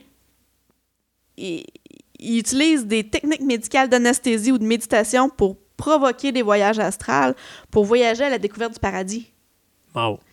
C'est euh, Hmm. c'est un peu cet élément-là. Même, écoute, c'est utilisé dans X-Files, c'est utilisé Ah, dans ben oui. Charm, c'est utilisé... Dès que tu as un de la magie, généralement, tu as du Ouais. voyage astral. Voie aussi, magie là. ou surnaturelle. Exactement. Ouais. Donc, c'est vraiment quelque chose d'intéressant parce que ça te permet de toucher à plein de choses. Ben, C'est sûr. C'est une facilité. Tout à fait. Mais c'est aussi une facilité de croyance parce que Oui. ça permet aux gens de dormir mieux la nuit puis de savoir Mais que il y a quand ils meurent, il y a peut-être de d'autres choses. monde qui disent avoir vécu ça que je peux pas croire que ça existe pas. Ça peut être, oui, un débalancement au Hmm. niveau du cerveau, mais il y a quelque chose qui se passe. De là à dire que vraiment c'est nous qui se déplaçons, ça, veut pas dire, mais il y a quelque chose qui se passe parce que c'est trop quelque chose que tout le monde dit, ou presque tout le monde, Hmm. dit avoir vécu au moins une fois. On avait-tu quelque chose à rajouter sur le voyage astral? À moins que tu veux que je t'explique les trois étapes pour en faire un voyage astral, ça fait pas mal le tour. Euh, oui, donc. Vas-y. Non, non, mais pourquoi pas, tant qu'à être là. Trois étapes pour voyage astral. OK. Préparation du corps et de l'esprit, étape 1. C'est-à-dire, ils disent que le meilleur moment, c'est le matin parce que t'es- c'est là que tu es le plus relax. OK. Tu n'es pas stressé de ta journée. Donc, ils disent qu'il faut, faut que tu euh, fasses une atmosphère propice, relaxation, état complet de méditation, de relaxation. Chaque muscle doit être détendu avant de passer à l'étape suivante. Sinon, ça ne fonctionnera pas. Donc, ça, ça veut dire qu'il faut se payer une coupelle d'années de cours dans la méditation. Tu as tout compris. OK. Étape 2. Détachement de l'âme et du corps. Une fois que tu as atteint cet état-là de relaxation complète, il faut laisser le corps et l'esprit s'approcher du sommeil.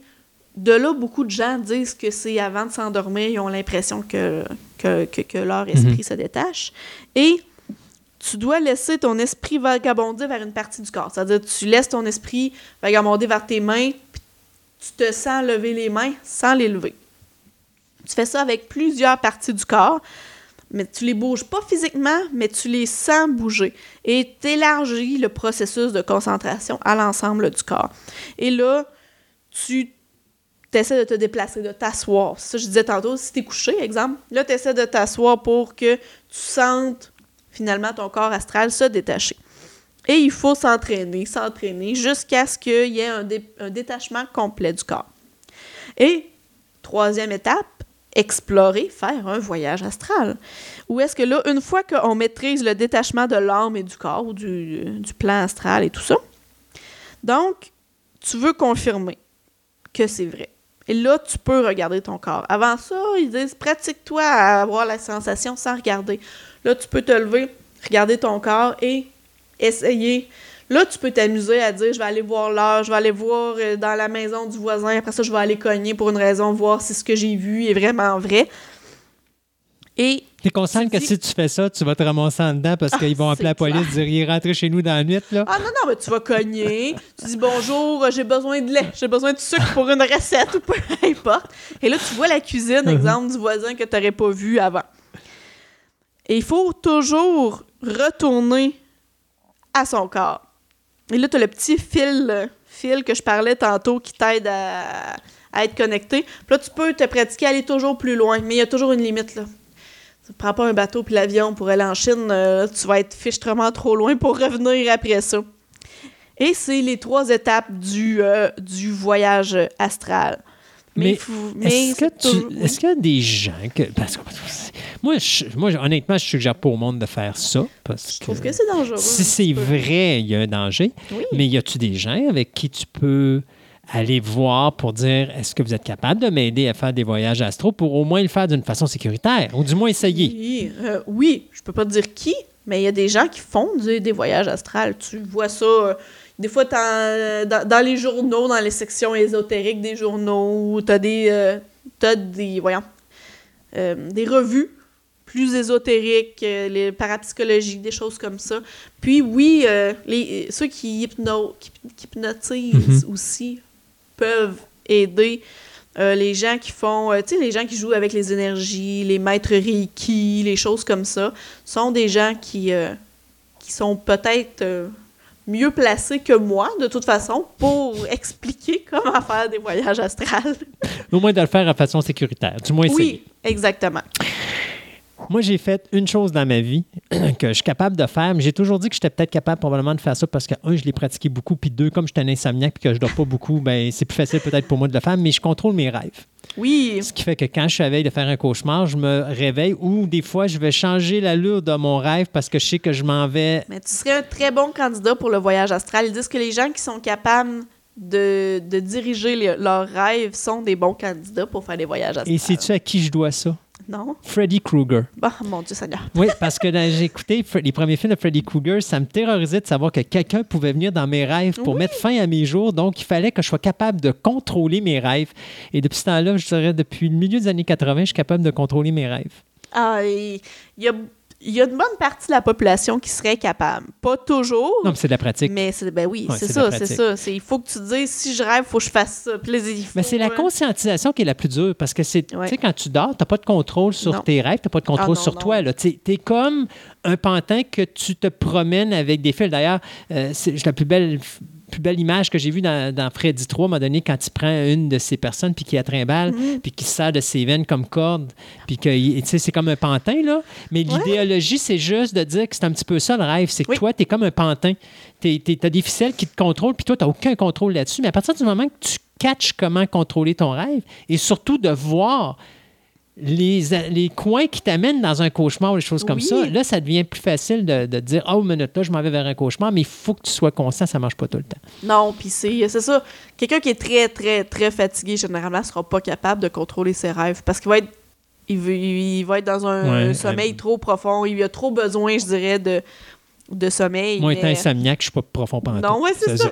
Mais euh, ça arrive, je te dis, moi aussi, c'est déjà arrivé que j'ai réussi à contrôler des rêves, mais c'est pas quelque chose que je peux faire. euh, J'ai pas assez de pratique. Ça Ah ben là, je te montrerai comment faire, tu vas voir. Hey, merci beaucoup, Adrienne. fait plaisir. Bye bye.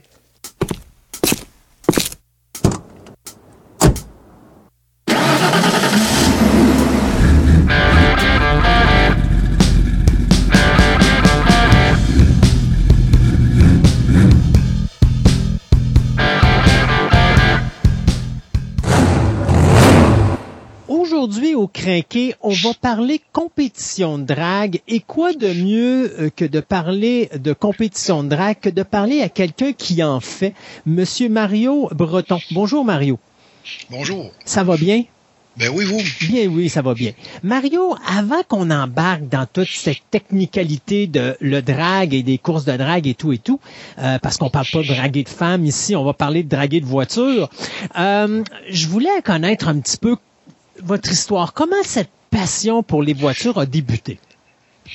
Ben, quand on était plus jeune, euh, vers l'âge de 16-17 ans, quand on a eu nos permis de conduire, euh, on était on était une gang de chums, puis tous les chums avaient des, voitures sport, sauf moi. Moi, j'en avais pas.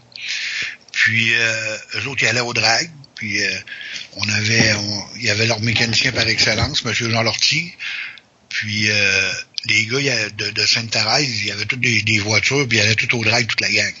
Fait que moi, j'y allais pas, mais j'ai toujours aimé ça. Fait qu'à un moment donné, on est monté à Saint-Félicien pour une compétition de drague. Puis les gars, moi, je montais pour aller comme spectateur. Puis les gars m'ont dit, ben, au lieu de venir comme spectateur, ils inscris-toi, pareil, prends ton inscription, ça coûte moins cher pour la fin de semaine. Puis ils disent, tu vas avoir toutes tes entrées, ça te coûtera pas plus cher. Ça va coûter moins cher. Fait que je prends la, la bonne main, puis en fin de compte, en arrivant là-bas, j'ai dit, pourquoi j'embarquerais pas? J'avais un petit pick-up S15 dans ce temps-là, un petit 84 un petit 2.8 euh, injection 6 cylindres manuel 4 vitesses. Fait que j'embarque dans la compétition, puis je courais avec mes chums, on avait du fun, puis je me suis rendu en finale. Fait que c'était la première fois que je faisais du drag de ma vie. Fait que euh, c'est là que ça a commencé à, à aimer ça. Puis plus tard, les années ont passé, là, on a élevé notre famille, puis ci, puis ça.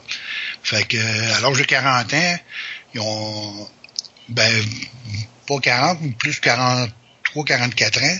Euh, on s'est acheté, moi ma blonde, un petit Mustang GT, décapotable. Puis on a embarqué dans le club Les Crinqués qui venait de commencer. Puis il y avait plusieurs chums qui étaient dans, dans ce club-là. Fait qu'on a commencé à faire des expositions, puis on a connu du nouveau monde, des nouvelles personnes qui sont devenues à des amis. Euh, puis euh, comme notre président Daniel, puis toute la gang des Crinqués, Jacques Saint-Pierre, euh, Yvon Chabot, Régent, puis toute la gang. Fait qu'on a commencé à, à aller dans les activités, les expositions, puis ces choses-là, parce que les nouveaux modèles d'auto récents, ben, il y a juste, pas mal juste le club des crinqués qui les acceptait avec les vieilles voitures. Fait que c'était un club américain. On prend un- une voiture américaine, deux portes, avec un V8. Peu importe l'année, il est accepté dans le club. Fait que on commençait à retourner, à, à rentrer dans nos dans notre passion, dans le fond. Oui. On, on était passionnés d'avance, mais on avait, avec la famille et tout, on n'a pas eu le temps de jouer là-dedans. Puis là, bon, on a plus de temps pour nous autres. Fait que là, j'ai commencé à retourner au drag, puis à faire toutes sortes de choses. Quand- Des expositions. Tantôt, quand vous euh, parliez que vous aviez participé à votre première course de drag, vous étiez avec votre pick-up, euh, Ouais. il n'était pas fait pour le drag. Pas du tout, c'était une voiture de rue. Donc, ça veut dire que... dans, dans la catégorie de rue, là. OK. Puis euh, j'ai fini en finale. OK, Euh, donc vous êtes rentré dans une compétition où est-ce que c'était tous les véhicules pareils. Donc, vous n'avez pas, vous êtes pas rentré dans une compétition où il y avait des voitures qui étaient faites pour être spécialement dans, euh, dans Oui. la course drag. OK.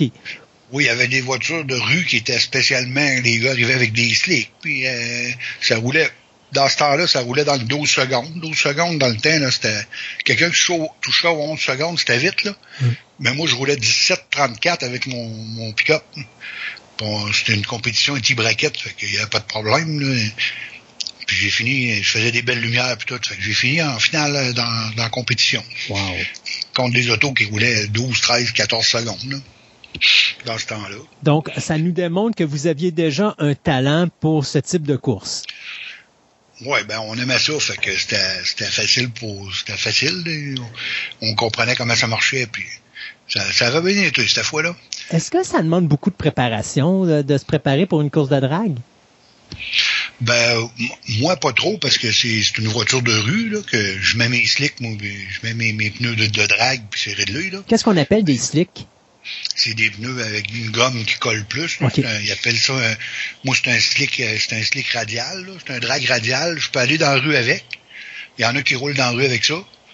Mais ça colle plus. Moi, quand je vais au drag, je mets ça, puis ça colle en masse pour ma voiture. là. OK. Mais la plupart, comme euh, Daniel, notre président, ou Yvon, ou Martin Lacidret, un, un de nos membres aussi, qui, qui fait du drag beaucoup, puis qui est super bon, là. C'est, c'est, c'est le gars à battre, là. Il gagne souvent. Euh, eux autres, c'est plus de préparation, L'hiver, ils passent pas mal l'hiver à, à rechecker leurs affaires, puis à refaire des transmissions, checker leurs transmissions, parce qu'ils ont des voitures assez puissantes, là. Martin, il roule dans 9 secondes haut, puis Daniel, il roule euh, 8, si je me trompe pas, 8,80 sur le quart de mille, là, c'est beaucoup, là. Ça roule assez vite, là. Oui, effectivement. Il rentre à 160 000 à l'heure au quart de mille, là. C'est vite. Fait que les autres, ils ont plus de préparation à faire que nous autres, mais c'est des voitures qui, qui, qui vont plus sur les, les pistes de course. Daniel, c'est juste la piste de course. OK. Nous autres, c'est la rue. Moi, je fais des expositions. Une journée, je peux aller à une exposition, puis le lendemain matin, je m'en vais au drag. Fait que, puis le, le- le lundi matin, je vais travailler avec ma voiture. Quand vous allez dans des compétitions de drag, je pense que vous, vous allez beaucoup dans le coin de Pont-Rouge. Est-ce que vous faites d'autres types de compétitions à, à- à d'autres endroits? Il y a Napierville qu'on va de temps en temps. Après ça, Icar, à Mirabel. Mhm. Puis euh, les gars ils vont à Loxville, dans le coin de... Je sais pas trop c'est où. J'ai, jamais été à Loxville. Moi, OK. Moi, j'ai, j'ai été à Napierville, puis euh, Napierville, puis euh, voyons, Icar. Puis Pont-Rouge la plupart du temps. Moi, je reste plus à Pont-Rouge. Pour, pour les auditeurs qui ont jamais participé à une compétition de drag, êtes-vous capable de nous expliquer en détail comment se déroule une journée? Bon, ben, au début, euh, on arrive à- sur la piste, on prépare nos voitures euh, pour, pour, le, pour le, le programme. En arrivant là-bas, ben là, il y a des essais. On fait des essais libres. On peut faire des, des, des runs, on appelle ça une run. Là. Mhm. On fait une run tant qu'on veut. On essaye nos voitures. Après ça, on fait trois qualifications. Que là, on a notre temps. On a notre temps toutes les runs. Puis ils nous donnent notre temps au premier 60 pieds. Après ça, le 330 pieds, huitième de mille, puis euh, 1320 pieds, quart de mille. Fait que là, on a des temps, temps de réaction, euh, comme je vous dis, le premier 60 pieds, comment est-ce qu'on sort de la boîte, puis ils appellent ça sortir de la boîte. là. Après ça, là, on juge avec notre temps pour la compétition, parce qu'une compétition est braquette. Si, admettons, je vous donne un exemple, moi, je roule 12 secondes, puis je cours contre quelqu'un qui roule 9 secondes sur le quart de mille, ben, je pars 3 secondes avant lui OK. pour arriver, c'est calculé pour qu'on arrive au bout, au quart de mille en même temps.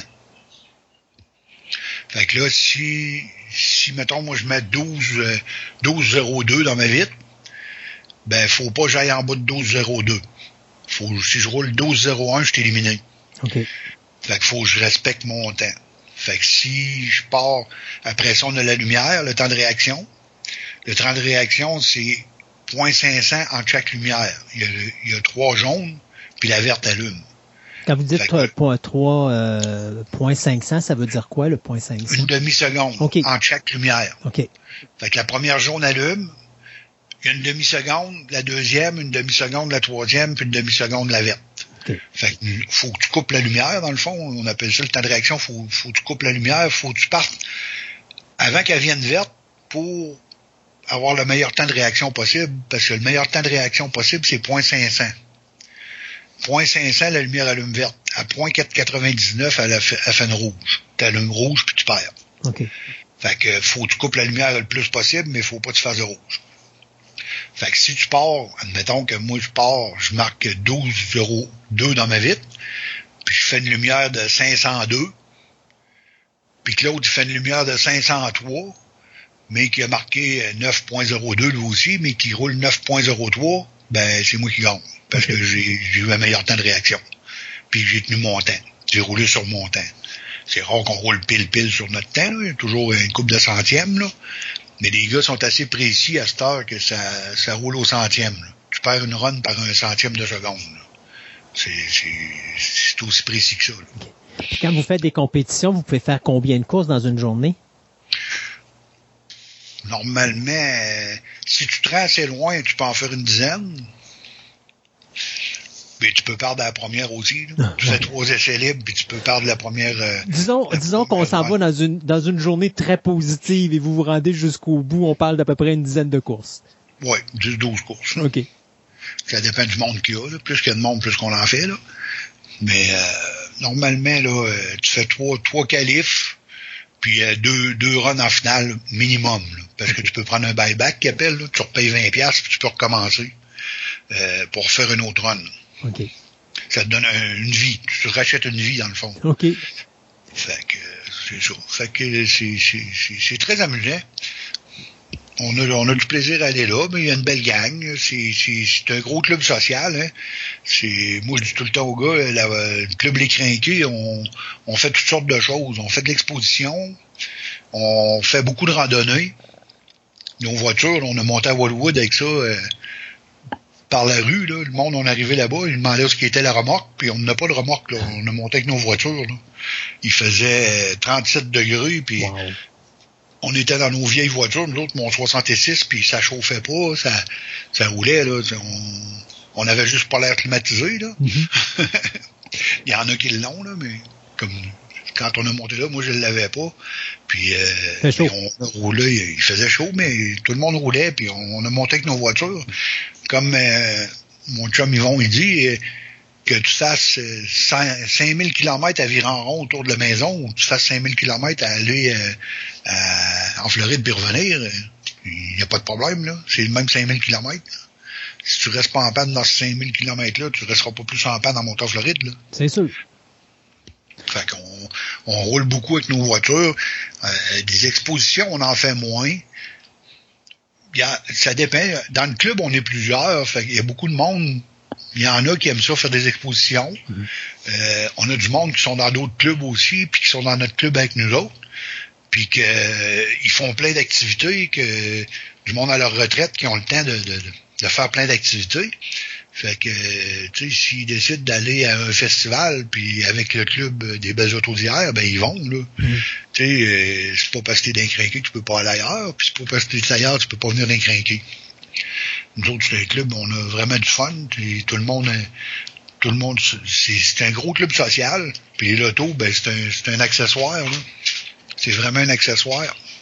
C'est pas... euh, Tantôt, vous me disiez que vous étiez plusieurs à faire du drag dans le club. Y a-t-il une petite compétition entre vous autres? Pas vraiment, Non. pas vraiment. Le, ben, le drag, là, c'est la seule, c'est à peu près le seul, seul sport motorisé que t'es tout seul avec toi-même. Si tu fais pas une belle run, tu te bats contre toi-même. En réalité, on n'est pas compétition, on n'est pas euh, en compétition avec le, le chauffeur à côté, c'est on est en compétition avec soi-même. Ben, on est en compétition avec l'autre parce que si l'autre il fait une meilleure run que moi, il va Oui. gagner. Là. Mais euh, il y a une petite rivalité quand même, on s'agace, là, mais pas de. C'est pas. Si, si je perds d'habitude, c'est parce que j'ai fait une moins bonne run que l'autre. OK. Fait que c'est l'autre qui a gagné.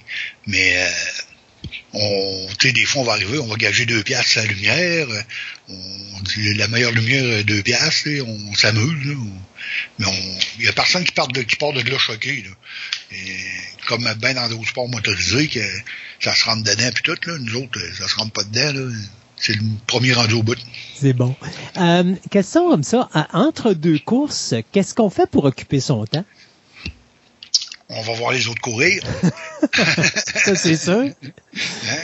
Puis on, on jase avec nos copains, puis on, on vérifie nos voitures entre les runs pour être sûr que tout est correct, qu'il n'y a rien de brisé pour pas euh, pour pas briser, pour pas tu sais, mettons que je sais pas, moi, il coule de l'huile, ça peut être dangereux de perdre le contrôle si, si tu piles dans l'huile. là. Fait qu'il faut, faut checker nos voitures. On check nos voitures, on jase, puis on parle de nos runs, puis on essaie de se concentrer pour la prochaine. Dans votre cas, ça demande-tu beaucoup d'entretien au niveau du véhicule pour euh, faire le drag? Moi, pas vraiment. OK. pas, pas ma voiture à moi. Les, les- ceux qui sont dans, la plus grosse compétition, là, ils demandent vraiment plus d'entretien, mais euh, c'est plus des vérifications, puis de, des, des changements d'huile, on les fait plus souvent, hein, puis on vérifie nos bottes un peu partout. On- entre les courses, c'est ça qu'on fait, dans le fond. On va revenir en arrière et puis on va parler de votre voiture favorite, celle qui est un Nova 66. Pourquoi Oui. le Nova 66? Ça, là, ça a commencé quand j'étais bien jeune. Il y a une maison qui avait un Nova 72, un Nova Rallye. Puis, j'aimais son char, je tripais sur cette voiture-là. Puis, en vieillissant, j'ai dit un jour, je vais en avoir un. Quand j'ai commencé à regarder les, Nova, je voulais un Nova. J'a- J'avais mon Mustang, puis après ça, j'ai commencé à regarder les plus vieilles voitures pour m'acheter un- une vieille voiture. Mon Mustang, c'était un 2010, 2008, fait que là, je voulais avoir plus vieux. Fait que là, je me suis mis à regarder ça, puis je voulais un Nova 68 ou 69. Puis j'en trouvais pas. Puis celui-là que j'ai acheté, le 66, il est apparu sur Internet au mois de janvier, au mois de janvier en 2012. 2011-2012. Fait que là, je l'ai vu passer, mais j'ai pas eu le temps de l'acheter, c'est vendu trop vite. Fait que j'ai dit à ma blonde, j'ai dit, je vais me mettre une alerte sur mon ordinateur. Puis j'avais eu un coup de cœur pour cette auto-là. Fait que euh, au mois de juillet, je me lève un matin, l'ordinateur, ça sonne. Je regarde Nova 66 blanc. Il est blanc, blanc cassé. Il appelle ça Hermine White, avec l'intérieur rouge. Euh, il a apparu sur Internet vendre. Fait que j'ai fait ni une ni deux. C'était un mercredi. Fait que j'ai appelé le monsieur. Puis j'ai dit demain matin à 10 heures, je vais être chez vous. Puis là, j'ai appelé mon ami Yvon, qui est mécanique, euh, précision mécanique Yvon Chabot. J'ai dit Yvon, j'ai dit, tu connais-tu ce char-là? Il dit, oui, Mario, je le connais. Il dit, ce char-là, il est parfait, il y a ci, il y a ça. Il me dit qu'est-ce qu'il y avait. Puis il dit, à ce prix-là, il dit, va le chercher. Il dit, s'il est comme ça, ramène-le. Fait que j'ai descendu à Granby, c'était dans le coin de Granby, Saint-Césaire. Je suis descendu avec ma blonde le lendemain matin avec le Mustang. Puis à, à 10 heures, j'étais là. Puis le monsieur, j'ai checké l'auto, vérifié ce qu'il y avait de faire. J'ai appelé mon ami Yvon. J'ai dit, il y a telle affaire, telle affaire. Il dit, il n'y a pas de problème, Mario. Dit, descends à Québec? Il dit, tu vas avoir une bonne voiture. Fait que le bas 2, il était parfait. L'auto est blanche, puis le dessous de l'auto, il est blanc. Puis il est tiré, ciré. Fait que euh, je descends à Québec, mais la mécanique, c'est ordinaire. Fait que dans l'été, ils vont, ils refait la conduite, ils m'ont mis quelque petite chose après. Puis au fil du temps, ben là, j'ai refait toute la mécanique, taponné à l'intérieur, refait faire les bains. Après ça, on a changé le, le différentiel, transmission, moteur, tout est tout a été refait au complet. Puis avec ça, ben là, ça fait trois ans que je drague avec, puis c'est le même moteur, même transmission, j'ai jamais touché à rien, puis ça roule tout le temps le même temps, c'est c'est assez solide là. Puis en plus, c'est une voiture que vous utilisez dans, dans la vie de tous les jours. Oui, à tous les matins, quasiment l'été, je vais travailler avec. Puis là, ben, l'hiver, bien sûr, on le met, euh, on le range au garage. Il est entreposé dans mon garage chez nous. Puis euh, j'ai une moto aussi, là. Je fais de, j'ai une moto, mais je fais un peu de moto, mais Euh, mon, ma voiture, ça n'a pas de prix, là. C'est serré dans le garage, puis un jour, mon fils va le mériter. Comment qu'elle trouve ça, votre blonde, quand vous participez à des courses de drague? C'est-tu une fan ou c'est une personne qui, des fois, a plus, a plus hâte que quand la journée est finie que quand elle commence? Non, elle a très hâte de venir le matin puis d'arriver au drag. Elle aime ça. OK. Elle aime vraiment ça. un moment donné, on avait une remorque. J'ai vendu ça parce que on avait c'était trop c'était trop cher pour nos moyens là. mais euh, j'avais une remorque puis on allait au drag on couchait dans la remorque puis on s'est installé euh, on s'est installé comme un camping un peu dans la remorque là. Puis elle adorait ça. Elle adorait aller au drag. Elle a toujours aimé ça. Donc c'est une fille qui adore les autos également. Oui. Tout ce qui est mécanique les autos. Elle a une moto elle-même. Elle chauffe sa moto. Puis l'année passée elle a elle, a, elle s'est fait un trip avec mon garçon. Mon garçon, il allait prendre son permis de conduire de moto, puis elle a été avec. Fait qu'on fait un trip mère-fille, mère, garçon puis la mère, mère-fils, puis on a été prendre le cours de conduite de moto ensemble. Ah, puis là, ben, on fait de la moto ensemble, toute la gang. Ça, c'est le fun. Oh oui. C'est un... Mon garçon, il tripe aussi là-dessus, pas mal. C'est lui qui a le record de la voiture sur le corps de mille. OK. Fait que ça, ça, disons que ça s'est transféré avec la génétique. Oui, oui, oui. il, est, pas pire, lui aussi. Il est pas... Euh, il n'y a pas de misère avec ça. Est-ce qu'on peut voir sous peu une compétition euh, père-fils très bientôt dans des courses de drague ou c'est déjà commencé? Non, ben il prend plus ma voiture. Il, est encore à l'école, fait qu'il n'y a pas les moyens encore. Là. Mais un jour peut-être, on ne sait jamais. On ne sait jamais. Il va peut-être un jour euh, acheter une voiture pour être capable de venir au drag, puis on, on s'asseyera. Des, euh, une anecdote euh, ou dans une course de drague que vous avez vécue, est-ce qu'il y en a qui sont amusantes? Ben, c'est toujours, c'est, quand on est sur la, piste, c'est sérieux, là, mm-hmm. parce que il peut arriver des accidents. On roule quand même assez vite, là, on roule de 100 000 à l'heure. Là. Euh, c'est, assez, euh, c'est assez, c'est, compétitif. Là. Mais sauf que euh, au drag, euh, quand on va au drag une fin de semaine, puis on couche sur le site, euh, il y a toutes sortes de choses qui se passent. Hein.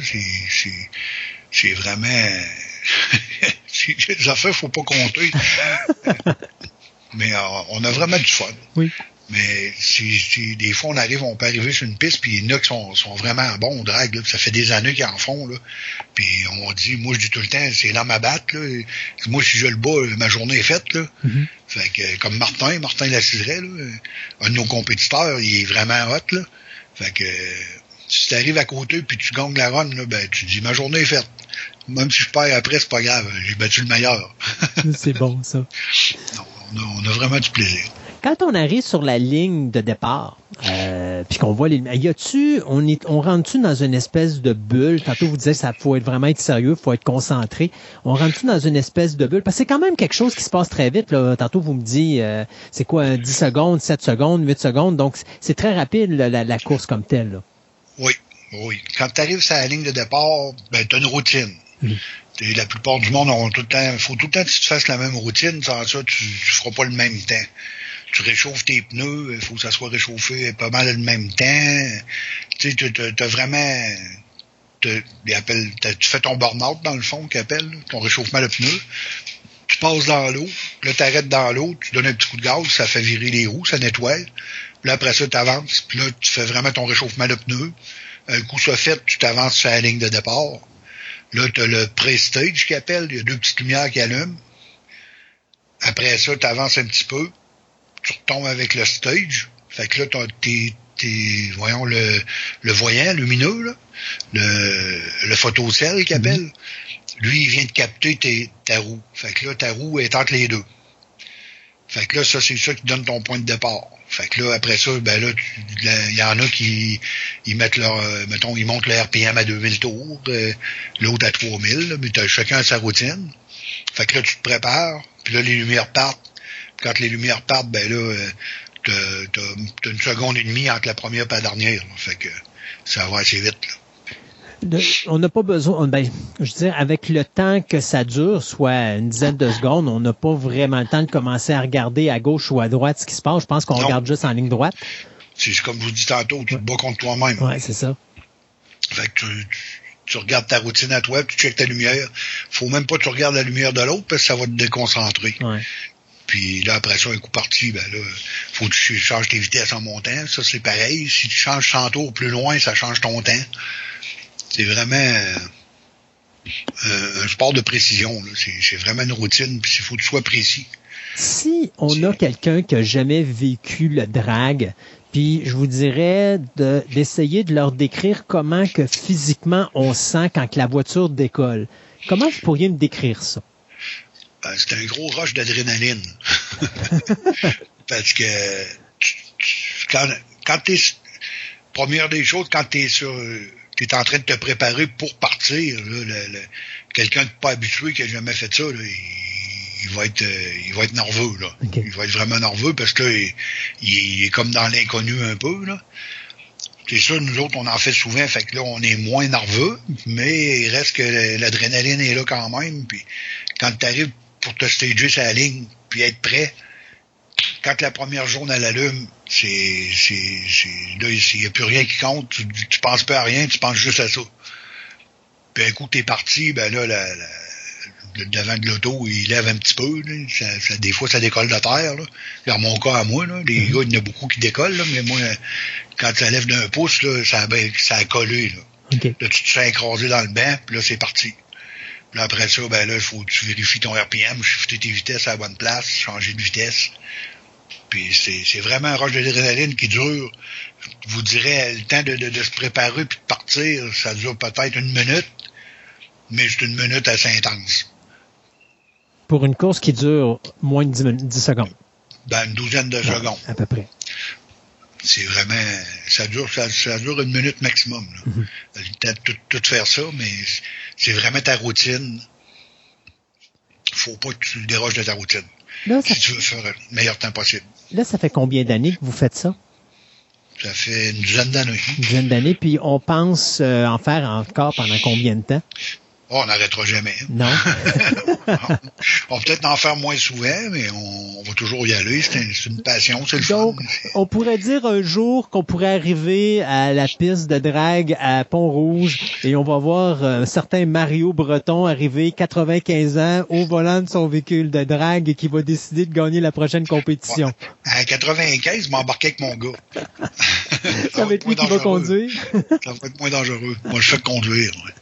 Mais il n'y a rien qui nous empêcherait de faire des courses de drague puis que ce soit des véhicules pour personnes âgées là, qui soient euh, armés d'un bon moteur et puis euh, On y pense déjà. eh ben voilà. on en parle durant, durant les, les, les pauses au drag. Mario Breton, un gros merci de nous avoir parlé de la compétition de drague et de votre passion euh, des véhicules. Ça a été vraiment un plaisir de vous parler. Et puis, je rêve de cette journée où on va pouvoir se rendre à Pont-Rouge. Vous m'avez invité à rentrer euh, dans la voiture. Je suis, euh, je suis peu heureux d'origine. Je me forcerai peut-être, il faudra peut-être m'attacher à votre voiture pour que je puisse décoller avec vous. Mais peut-être qu'on risquera un jour de faire cette, euh, cet essai avec vous dans le véhicule. Euh, je ne ferme pas la porte à cela. On va vous partir ça tranquillement. On mettra pas ça au fond en partant. La première run, la deuxième, on la mettra au fond. Mario Pour. Oui, exactement, pour pas que, pour pas que mon cœur lâche, qu'il me puisse au moins toffer la deuxième course. Mario Il y en a Breton, des- Il oui. y en a des plus maniaques que moi. là. Il y en a qui sont plus, euh, plus expérimentés, pas maniaques, là, mais expérimentés là, dans la gang, là, que c'est vraiment des, des, des, des mentors. Là, parce que c'est vraiment une, une grosse famille, les dragues. Oui. Tout le monde s'aide, puis il y a personne qui est dans la misère là. là. Super. Mario Breton, un gros merci encore. Et puis, j'ai bien hâte qu'on puisse se rencontrer sur une piste de drague euh, avec la fin du COVID. Ça va être super. Ou dans une exposition, n'importe où, on fait toutes sortes de choses. Effectivement, c'est vrai, il y a toujours l'exposition des crinqués euh, que j'assiste régulièrement Oui. chaque année à Fleur de Lys. Donc, euh, c'est sûr et certain qu'on va se recroiser là. Certain, certain, certain. Mario, fait de un gros merci, là. On fait de l'accélération, mais on fait d'autres choses aussi. Ah oui, ben ça, ça prend ça, ça prend ça. Un gros merci, Mario. Merci, bonne Bye journée. bye.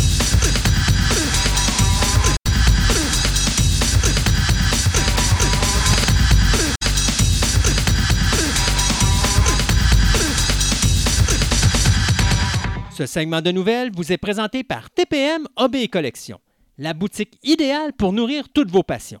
Qu'il s'agisse de timbres, monnaies, cartes de sport, cartes Magic, des figurines, du comic book, voire même des cartes Pokémon, TPM OB Collection a décidé de se réunir à un seul endroit afin de vous donner le meilleur service possible.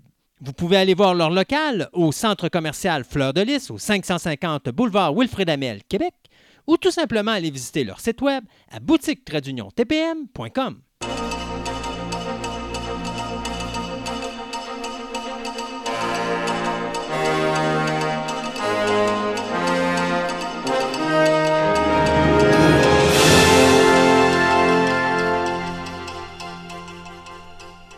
Et pour commencer ce deuxième segment de nouvelles, eh bien, je vais commencer avec un décès. Euh, Patricia Hitchcock, ça dit-tu quelque chose?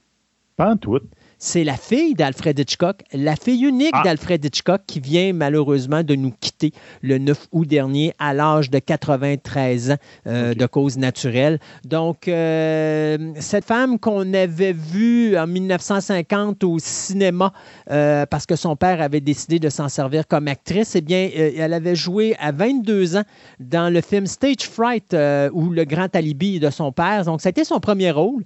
Et puis par la suite, on va la voir dans Stranger on a Train ou L'Inconnu du Nord Express en 1951. Encore là, euh, un film qui est réalisé par Alfred Hitchcock. Avant de la voir en 1956 dans le film Les Dix Commandements de Cecil B. DeMille. Et par la suite, eh bien, c'est elle qui faisait pour ceux qui veulent la voir visuellement, puis que ça pourrait lui, leur donner une idée parce que tout le monde a pratiquement vu Psychose ou Psycho de 1960 d'Alfred Hitchcock, c'est elle qui fait comme la euh, collègue de travail de Marion Crane qui est interprétée par Janet Lee dans le film original. Donc, vous savez, au début, il y a deux secrétaires, donc c'est pas la blonde, c'est la brunette. Euh, après ça, bien, elle va jouer dans deux petits téléfilms dans les années 70, avant de paraître en 78 dans son dernier long métrage qui s'appelle Skateboard. Par la suite, bien, elle s'est retirée du cinéma et puis elle a vraiment euh, elle s'est consacrée à faire perdurer l'héritage artistique de son père euh, et puis elle va écrire ou publier, pardon, euh, en 2003 avec Laurent Bouzereau, un ouvrage qui est consacré également à sa mère, qui est Alma Hitchcock, parce qu'elle voulait montrer à quel point cette femme-là est extrêmement importante dans la vie de son père. Donc, Patricia Pat Hitchcock qui nous quitte à l'âge de 93 ans. Euh, Rassurez-vous, il y a encore des Hitchcock dans ce monde parce que Madame Hitchcock avait eu trois enfants. Donc, euh, il y a encore une, une- une génération Hitchcock qui est là quelque part, mais euh, bon, c'est sûr et certain que euh, ce départ-là marque quand même, le, ch- le- je dirais, la, la- la fin d'une génération qui est probablement Ouais. une, une- une- une génération, la meilleure génération là, du- de l'univers cinématographique, après les Chaplin, tant qu'à moi. Ouais, non, c'est ça. C'est un, un- tout un pan qui est en train de, tranquillement de disparaître. Euh, ben, on vous avait parlé de Powerpuff Girl qui allait faire euh, une version live action. Là, il y avait eu beaucoup de délais. Bon, on t'entend, on a eu, on a eu une pandémie dans ce temps-là. Puis en plus, ben, euh, ça a l'air que le, le pilote initial, en tout cas le script du pilote initial, avait vraiment pas plu. Puis en fin de compte, elle avait été euh, demandé de carrément réécrire au complet euh, par les, personnes euh, impliquées là-dedans. Dit non, non, non, on refait tout. Dit, ça marche pas, on a manqué la track. Bien, probablement que ces délais et, quoi que ce soit a eu raison d'une des actrices principales qui avait euh, signé pour euh, jouer une des fameuses Powerpuff. Donc, c'est euh, Chloé Bennett, celle qui, qui jouait Chloé Bennett dans Agent of Shield. Elle a mis, a dit, ben, bye bye, j'ai pas le temps, j'ai plus le temps. Mon horaire est trop chargé, j'aurai pas le temps de jouer le personnage de Blossom. Donc, la production, elle trouve ça bien plate, etc. Mais il dit, bon, on, va, on va continuer. Donc, ils vont commencer un recast pour euh, ce personnage-là. À date, ils savent que le personnage de Do- Dove, euh, excuse, l'actrice Dove Cameron va jouer le jour de Bubble. Yana Perrault va jouer le rôle de Buttercup. euh. Ça, c'est, sont encore confirmés, ils sont encore sur le projet, mais tous les personnages secondaires, ben, en deuxième stage, donc euh, le, le scientifique qui est avec eux autres, etc. Donc, euh, Donald Faison, Nicolas Padani, euh, Robbie Lively, eux autres sont tout en pour parler pour voir est-ce qu'ils reviennent dans, pour la série, pour le, le pilote. Donc, parce que en ce moment, je dirais, regarde, la vie a passé, puis ils ont d'autres contrats, puis euh, ça dépend c'est qui va payer le plus. ça ressemble à ça, hein? Donc, on verra bien, mais pour le moment, ils ont perdu une grosse plume parce que c'était pas mal dans les trois, c'était la personne, je te dirais, qui allait attirer du monde parce que c'était celle qui était un petit peu plus connue dans le tas. OK. Donc, dommage. Euh, en 2020, on a l'auteur Suzanne Collins qui a écrit une, un prequel à sa saga euh, Hunger Games. Euh, le prequel qui s'intitulait The Ballad of Songbirds and Snake. Eh bien, on vient avoir, d'avoir une confirmation qu'on va avoir un, un prequel au cinéma également et que euh, le réalisateur Francis Lawrence, qui a réalisé les trois derniers films de la saga qui mettait en vedette Jennifer Lawrence, va être de nouveau derrière la caméra. Donc, on dit que le film va entrer en production au début de l'année 2022. C'est toujours Lion Gates qui va euh, produire euh, le long métrage. Euh, le film devrait sortir soit à la fin de 2023 ou au début de 2024. Juste vous rappeler que les quatre premiers films de la saga Hunger Games avait totalisé plus de 3 milliards de dollars au box-office. C'est pas des petites pinottes. Euh, le film qui va se passer, je pense, euh, ben, je dirais peut-être quoi, une cinquantaine d'années plus tôt, quarantaine, cinquantaine d'années plus tôt, va suivre les aventures du, euh, du président Coriolanus Snow, qui, euh, lui, euh, alors qu'il est âgé de 18 ans, va devenir le mentor de la tribu du District 12 lors des dixièmes Jeux du Hunger Games. Donc, bien sûr, c'est là qu'il va pouvoir redorer le blason de sa famille qui, elle, traverse une très mauvaise passe. Et je pense que bien qu'il va être le héros du film, on va commencer peut-être à voir ce qui va amener à devenir le personnage qu'on a connu, euh, soit le tyrannique président Snow dans les films de la saga Hunger Games. Donc, c'est quelque chose qui s'en vient. Hunger Games de prequel. Euh, en français, ça s'appellerait La balade du serpent et de l'oiseau chanteur. Donc, bien hâte de voir ça parce que je n'avais pas détesté les Hunger Games, malgré que Hunger Games, pour moi, c'était un genre de. Moi, j'appelle ça un remake de Bataille Royale qui, pour moi, tant qu'à moi, était de loin supérieur à Hunger Games. Donc, si vous voulez voir du Hunger Games plus violent, par exemple, euh, vous écoutez Bataille Royale où ça suit l'histoire d'étudiants. C'est des étudiants d'une classe qui sont choisis au hasard parce que là, on voit que les étudiants sont pratiquement tous dans le crime. Ils ne respectent pas les, les personnes, âgées- euh, les personnes aînées, euh, les adultes, les choses comme ça. Donc, il y a une perte de contrôle. Alors, ce qu'on fait, c'est qu'on prend une classe à tous les ans, on ship les étudiants dans, sur une île, puis on, mettons, genre 24 ou 48 heures. Et puis, si dans 24-48 heures, il n'y a pas juste un survivant parce qu'ils doivent s'entretuer entre eux autres, s'il n'y a pas juste un survivant, ben là, ils meurent tous parce qu'ils ont tous un genre de collier qui fait en sorte que leur tête explose. Euh, fait que j'aime mieux Bataille Royale personnellement que Hunger Games parce que je trouvais que c'était beaucoup plus intéressant à regarder. Mais Hunger Games est quand même bien fait, donc euh, ça Ouais, s'en c'est ça. vient. Moi, c'est c'est des derniers euh, volets qui m'ont qui m'ont complètement fait décrocher. Là. C'est euh, surtout le dernier dernier où il tombe dans la ville, puis la ville a été conçue pour faire une course à obstacles. Ouais, Puis c'est ah, dommage parce que je pense qu'on aurait pu prendre les deux derniers films, faire juste un film au lieu de faire ça en deux films. en Oh tout cas. oui, facile. là. Mais il fallait, qu'on fasse de l'argent. Ben, c'est ça. Euh, ben, oh, je, je dis, bientôt, on va avoir une bonne nouvelle pour ça. Non, ben, regarde, Star Trek, euh, moi, je vois plus où ce que ça s'en va, là, parce qu'ils ils ont tous récupéré les droits. Ils peuvent faire ce qu'ils veulent. Ils peuvent retourner à l'ancienne série. Ils peuvent, c'est n'importe quoi. font, ils font ce qu'ils veulent. Mais c'est ça. Ben, en ce moment, ils font n'importe quoi. Hein? Ben, ils en font mais- pour tous les groupes d'âge. Euh, Oui. Il faut comprendre que Paramount Plus, là, euh, c'est pas un gros poste de streaming, mais la seule chose qu'ils ont pour les faire vivre, c'est Star Trek puis Mission Impossible. Mission Impossible sont pognés quelque part euh, parce que là, ils sont tous en crise à cause de la COVID. Fait qu'il reste. Star Trek. Fait que Star, Star Trek, ben, tu peux y aller. Puis tu remarqueras, il y a quoi? On est rendu à trois séries d'animation? Ouais. Euh, puis là, tu vas nous parler de Starfleet Academy probablement, Ben oui. qu'on ne sait pas encore Academy. si ça va être des acteurs ou, des, euh, ou de l'animation, parce que c'est pas encore Non. sûr. Là. Ça, on ne sait pas pantoute. Puis, ben, à la tête de ça, c'est Stephanie Savage et Josh Schwartz. Qu'on leur doit quoi? On leur doit Gossip Gi- Girls puis Dynasty Reboot ainsi que The Marvel Runaway. Donc, on s'entend que tout de suite avec ça, là, on voit que une adaptation, reboot, quelque chose de même, puis ça va être avec euh, les jeunes. donc, les, ils visent les ados. Oui. Donc, euh, qu'est-ce Mais- que c'est Starfleet Academy? C'est la place où, où Où- tu apprends ton métier pour aller à Starfleet. Et, et comme- si je me l'université. trompe pas, c'était dans Next Gen qu'à un moment donné, on nous présentait des histoires dans Starfleet Academy euh, en rapport avec Wesley, tout ça. Puis il y a du beau potentiel à faire. Oui, il y a quelque chose à faire là. Ouais. Mais je suis juste pas sûr. Euh, moi, j'ai l'impression que ça va tomber chaud, super ado, là, c'est avec Gossip Girl. Là, c'est comme... euh, Mais ici, il se base plus sur Marvel Runaway. et ça peut avoir du potentiel. Ça- ben, je ne sais pas, ça va dépendre de où est-ce qu'ils vont partir. Parce qu'en ce moment, regarde, on s'entend qu'on a un Discovery que c'est n'importe quoi, puis un Picard qui est vraiment pas extraordinaire. Là. Donc, Mais ça nous laisse la chance de revoir des personnages. il faudrait quelqu'un d'autre. Ouais. Ouais, il faudrait quelqu'un de nouveau à la tête de Star Trek, puis dit, garde, reprends ça en main, puis repasse ça sur une Malheureusement balle. pour toi, euh, c'est quoi? C'est. Andrew, euh, c'est Andrew quoi son nom, euh, le gars qui est responsable au niveau de, de l'univers de Star Trek? C'est lui qui dirige tout là. Ça se peut-tu, c'est ça, Alex Kurzman? Ouais, Alex Kurzman, c'est ça, excuse-moi. C'est lui qui est payé par Paramount Plus pour s'occuper de l'univers de, Para- de, de- de Star Trek. Puis, tu sais, regarde, il y a la série. Il est allé à la Oui, porte. Mais, ben, écoute, ils ne le mettent pas à porte parce qu'ils donnent plein d'argent. Mais dis-toi Ouais, une chose, il y a toujours. euh, moi, il y a une série que j'aime bien, que j'ai hâte de voir avec euh, justement euh, Catherine Janeway. Euh, voyons, euh, Kate Mulgrew qui va reprendre son personnage, qui est encore Oui, une série d'animation. animé, là. Ouais. Ouais.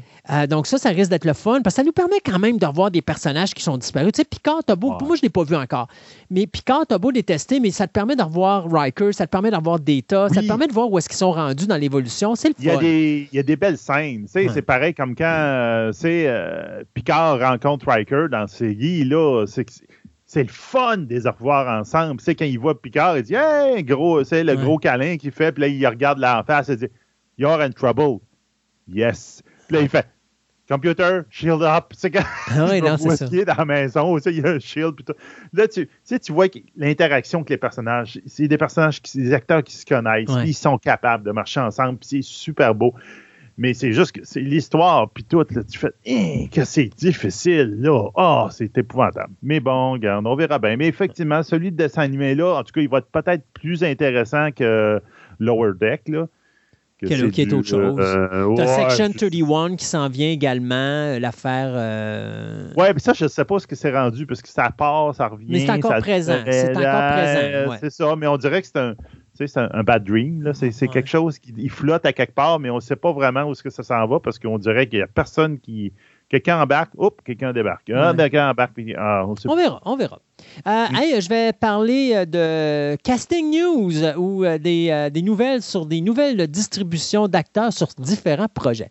D'abord, on va vous parler de euh, The Vampire Chronicles ou euh, Interview with the Vampire, qui est une mini-série de huit épisodes dont on a déjà parlé Mhm. ici, là, qui est en train de, de- de se produire par, du côté de AM- AMC. Eh bien, on a trouvé l'acteur qui allait faire Lestat. Donc, après Tom Cruise et Stuart Townsend, eh bien, ce sera Sam Reed qui va interpréter le personnage de Lestat dans cette série-là. Euh, L'acteur australien qu'on a vu dans Lambs of God, The Hunting et The Drover's Wife euh, vient d'hériter du personnage de Lestat qui va être basé, bien sûr, sur la nouvelle de Anne Rice. Donc, on parle, comme je disais tantôt, d'une mini-série de huit épisodes. On parle d'une première saison qui va être diffusée plus tard dans le courant de l'année, probablement à l'automne. Euh, bien hâte de voir ce qu'on va faire. Moi, on parle d'une première saison, mais ça va être difficile de prendre le roman de Interview the Vampire puis de faire plus qu'une saison avec ça. Moi, je pense qu'on devrait se concentrer de prendre tout l'univers de Anne Rice puis de faire des saisons avec chacun des romans. Ça serait bien plus intéressant, mais on verra bien. Parce que, tu sais, Interview a, Vampire, c'est pas la le gueule, premier. il y a la gueule du personnage. Il y a la gueule du personnage. On Ouais. s'entend que Interview the Vampire, c'est pas le premier roman. là. Donc, euh, tu sais, il y avait d'autres choses avant. Je trouve qu'on aurait pu, à moins qu'on fasse dans les prochaines saisons, si Interview the Vampire, qui est quand même celui-là que tout le monde connaît, là, Oui. à cause du film avec Tom Cruise, euh, je pense que si ça marche, on va peut-être faire après ça, un- un- mettons une saison 2, on va, ça va aller dans le temps, puis on va montrer peut-être les origines d'eux, et ainsi de suite. On, on va voir comment ils vont faire, mais je pense qu'on a une belle possibilité ici du côté de AMC. Ce sera Rollin Jones, celui qui nous a donné Perry Mason avec, euh, bien sûr, euh, Robert Downey Jr., qui va être le showrunner de cette série-là. Donc, Anne Rice et Christopher Rice, ainsi que Mark Johnson, seront à la production. L'autre casting news, eh bien, je vous avais parlé de la série Wednesday de Tim Burton qui va être diffusée euh, bientôt euh, sur la plateforme Netflix. Eh bien, on a eu l'acteur qui va faire Gomez, qui est Louis Guzman. Je suis pas sûr du personnage. Personnellement, je trouve pas que ça va être un, acteur euh, qui va avoir la carence que ce qu'un Gomez devrait avoir. Mais en tout cas, c'est un... Je trouve qu'il est trop petit pour le rôle. Là, on a l'actrice Jenna Ortega qui va faire le personnage de Wednesday. Donc, c'est elle qui va prendre la relève à Christina Ricci, Chloé Grace Moretz et euh, Lisa Loring. Mais il fallait trouver Morticia.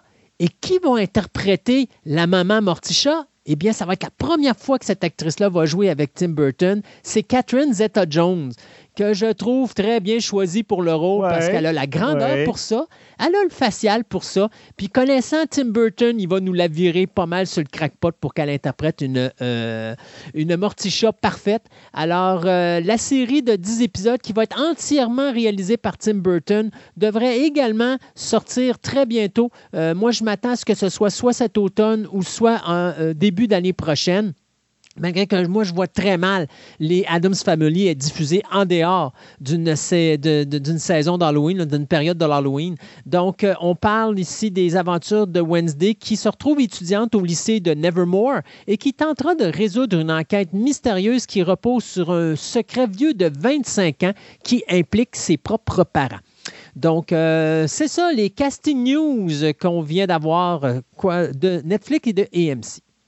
Ben, regarde, va t'en rajouter un autre, euh, cette fois-là, de HBO Max. Euh, ben, de HBO, excusez. C'est. euh, on va avoir droit à Leslie, Le- Leslie Grace dans le rôle de Batgirl dans le movie. Donc, le, le film qui est indépendant de Batgirl, qu'on va voir bientôt. Ben, c'est Leslie Grace qui va être là-dedans. Hmm, je suis Est-ce pas que- sûr, sûr du Est-ce casting. que, dis-moi si je me trompe, mais est-ce que Leslie Grace, c'est pas une afro-américaine? Ben, c'est ça. euh, Oui, c'est un peu afro-américaine. Tu dirais Donc, très pâle, là, Ça veut mais dire bon. qu'à ce moment-là que le Batgirl qu'on va voir devrait avoir un rapport direct avec le film de Batman de Matt Reeves, parce que si je me trompe pas, je pense que l'agent, euh, le, voyons, le, le- le détective Gordon là-dedans est afro-américain. Ouais. Donc, Ben, peut-être, là, c'est ça, là. donc On ça, verra bien. ça, ça explique pourquoi ce personnage-là va être afro-américain, parce que sinon, Batgirl, C'est ça. elle est blanche. Mais Ouais, non, c'est ça. Il- C'est supposé, là. Donc, là, en tout cas, je suis pas sûr, sûr du casting, mais bon, ça, regarde, de tout le monde, je suis pas sûr ben, ben de, de grand-chose dans l'univers de, de Bat en ce moment, là. C'est avec, euh, moi, j'attends toujours voir Robert Pattinson de quoi il va avoir de l'air. Ouais. Mais bon, euh, c'est quand même euh, les euh, Adil El Harib et Bila Fallah qui vont diriger le film, donc ceux-là qui étaient dans Bad Boys. Donc, ça va donner un, je te dirais, quelque chose qui va brasser. Là. Puis, selon un script de Christina Hudson qui avait fait Bird of Prey. Donc, ça peut être intéressant, on verra bien, là, mais bon, c'est un des nombreux, nombreux, nombreux projets qui sont en train de tordre la, la batte, là, la, la, la, la- la chauve-souris pour essayer de tirer tout son jus là, pour être sûr d'avoir euh, le maximum de chaud par rapport à elle. Ouais. On verra bien. Euh, je finis les nouvelles avec deux petites news. D'abord, du côté de Blue Beetle, on va continuer euh, au niveau du casting. Eh bien, c'est l'acteur euh, Miguel Diaz de la série Netflix Cobra Kai qui va interpréter le personnage de Jamie Rise, ce jeune adolescent qui va voir sa vie bouleversée par la trouvaille d'un scarabée bleu qui lui donne des pouvoirs surhumains. Alors, la série Blue Beetles, qui va être réalisée par le cinéaste portoricain Angel Manuel Euh, devrait sortir en salle, euh, ben, pas en salle, mais je devrais sur HBO Max, pardon, en 2023. Ça va être un film, ça ne sera pas une série télé, sauf que euh, je pensais que ça irait au cinéma, mais c'est uniquement sur la plateforme de streaming HBO Max. Le personnage du Blue Beetle, qui avait été créé à l'origine par Will Eisner et Charles Nicholas, j'oublie le nom de famille, c'est Wachkowski, euh, en 1939, eh bien, a rejoint les colonnes de DC Comics en 1983, alors que la DC avait, euh, DC avait racheté les droits euh, du personnage. Bien sûr, le personnage de Jamie Rise, c'est le troisième personnage à porter le masque du Blue Beetles. Donc, on va voir ce que ça va donner sur HBO Max l'an prochain. Et pour finir, eh bien, euh, si vous vous rappelez d'un film qui s'appelait Chronicles, qui mettait en vedette trois jeunes gens qui se retrouvaient dotés de super pouvoirs après, avoir été en contact avec une mystérieuse euh, substance, et euh, avoir lancé la carrière de deux acteurs, soit Dane DeHaan et Michael B. Jordan, eh bien, il y aura un Chronicles 2, un Chronicles de sequel, qui va se passer dix ans plus tard. Et cette fois-ci, eh bien, ce sera trois jeunes femmes. Donc, bien sûr, on va changer le sexe des euh, personnages. Et c'est toujours 20th Century Studios qui va s'occuper de faire ce film-là. Puis, hâte de voir, par exemple, si on va rester avec l'aspect caméra à l'épaule du film original qui était réalisé par Josh euh, Trank, pardon, qui nous avait donné euh, l'horrible Fantastic Four. Euh, Mais euh, si on décide de faire un vrai film avec ça, ça pourrait être plus intéressant que de retourner avec la caméra à l'épaule. On se rappellera que le film, qui avait coûté 12 millions de dollars à l'époque, avait quand même ramassé 126,64 millions de dollars au niveau international. Donc, c'est quelque chose qui est très rentable. Il faudra rester avec un petit budget si on veut que ce film-là fasse de l'argent. Mais euh, attelez-vous, Chronicles, de sequel, ça s'en vient. On s'arrête le temps de chronique et on vous revient en fin d'émission avec notre table ronde. Et on va vous parler de Suicide Squad, de Fear, Itse- Fear Street, pardon, et une couple d'autres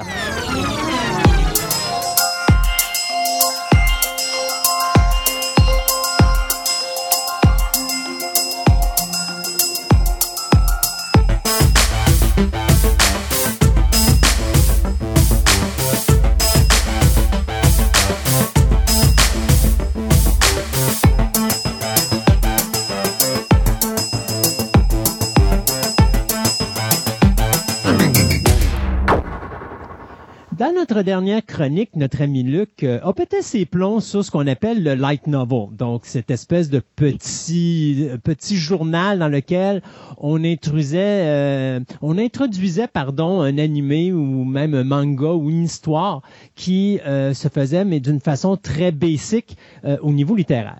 Et sort une fois de temps en temps un petit classique ou un petit bijou. Et je pense que Luc a décidé de nous non seulement de, de tomber un peu plus peut-être dans le positif, qui sait, mais de nous parler de quelque chose qu'il a probablement bien aimé, qui était euh, ReZero.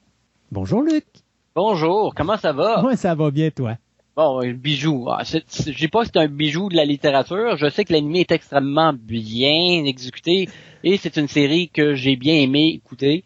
Euh, c'est une série qui est pas qui est pas jeune. Ça a commencé le, le, le light novel, le roman a commencé en 2012. Il est encore en cours en ce moment avec un avec il y a six arcs à la série.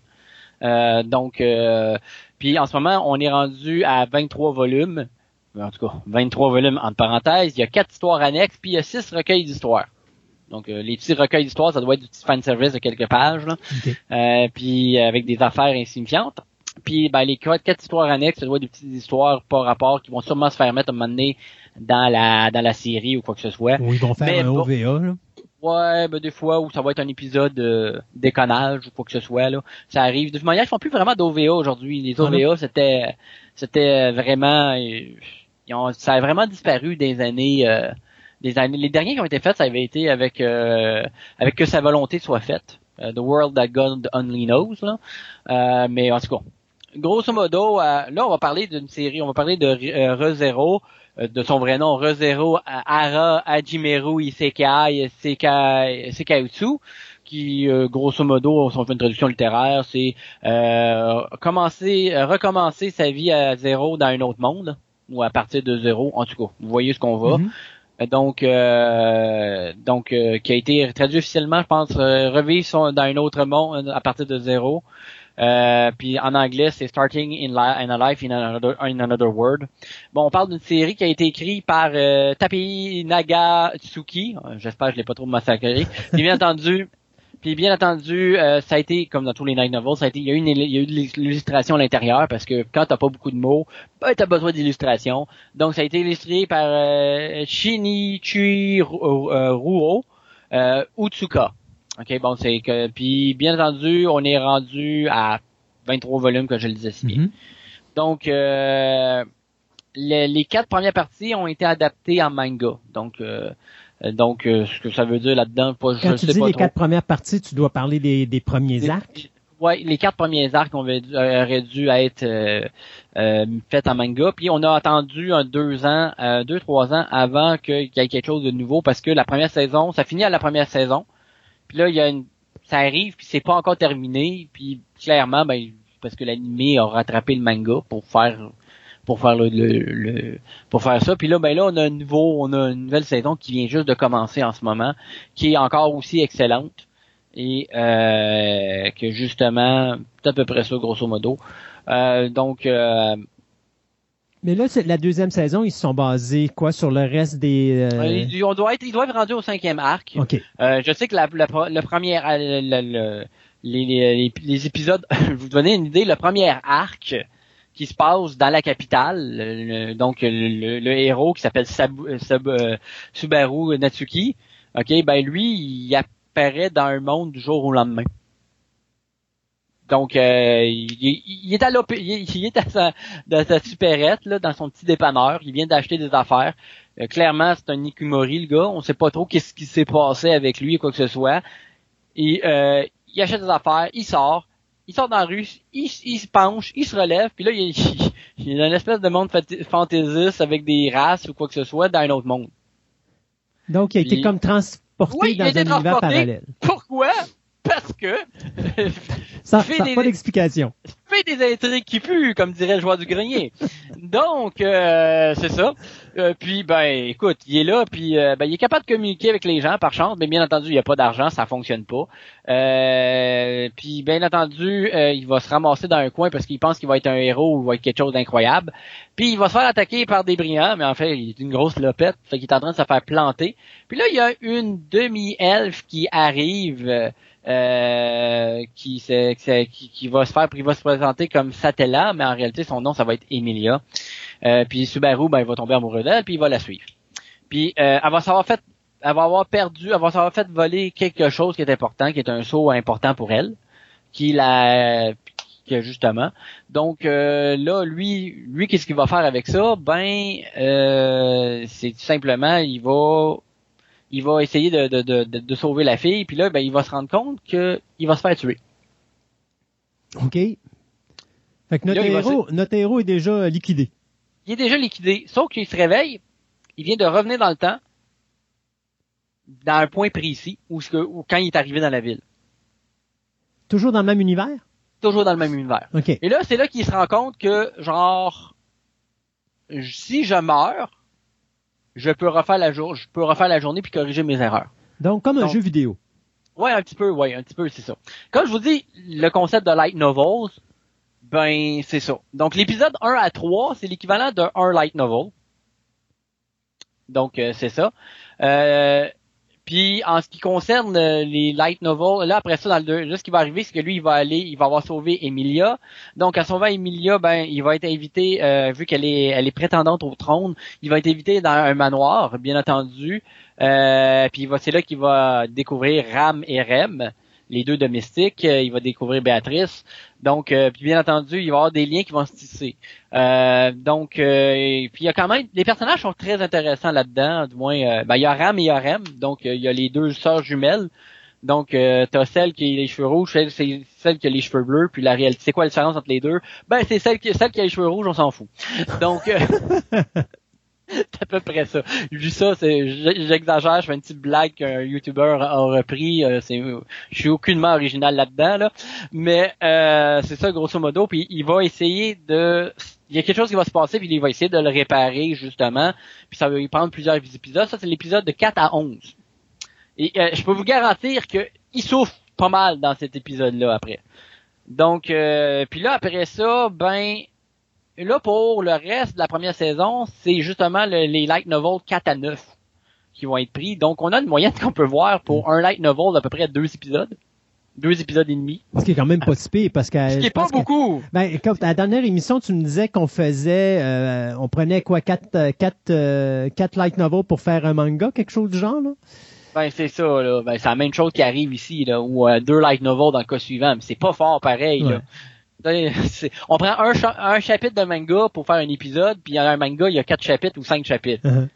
Faites, faites, faites, le, faites le calcul. Donc, tu sais, il y, en- il y en a eu du stock qui a été coupé, là, mais ça reste intéressant. Là, ce qui se passe, c'est que vraiment la course à la prétendante au trône est commencée, puis euh, il va, euh, puis euh, Subaru va manger des volets en essayant de sauver D'Amelia à plusieurs fois. Il va se mettre dans le trouble, il va faire honte. Puis euh, finalement, il va avec Rem, il va réussir à enfin agir, à trouver la bonne chose à faire. Sauf qu'il va tomber sur des cultes, il va se faire torturer, il va se faire battre, il y a d'autres affaires qui vont arriver. C'est vraiment atroce. Il se fait vraiment planter. Puis au moment où tu penses qu'il a réussi quelque chose, il y a une autre niaiserie qui, arrête- qui apparaît, fait qu'il fait comme tue-moi là maintenant. Pour recommencer. à- Pour recommencer, puis il revient à un point de sauvegarde. Mais moi, c'est ça que j'allais dire. C'est comme, c'est-tu comme dans un jeu vidéo? Est-ce qu'on recommence à la case départ ou à un moment donné, il y a. Non, il y a, il y a il y a- des points de sauvegarde qui se font dans le temps. Il n'y a aucun contrôle sur ces points de sauvegarde. C'est qu'il revient à un événement qui a été réglé, puis il revient là. OK. Donc, euh, à la fin, il a réussi à éviter quelque chose, il a réussi à sauver tout le monde, tout est correct. Fait qu'il a tout réglé les affaires par lui-même, fait qu'il il est content comme un grand là-dessus. Donc là, on, a- on, rentre, on rentre dans la deuxième version. Là, ce qu'il- il, s'est mis, il s'est entiché pas mal de Rem, la, la servante aux cheveux bleus.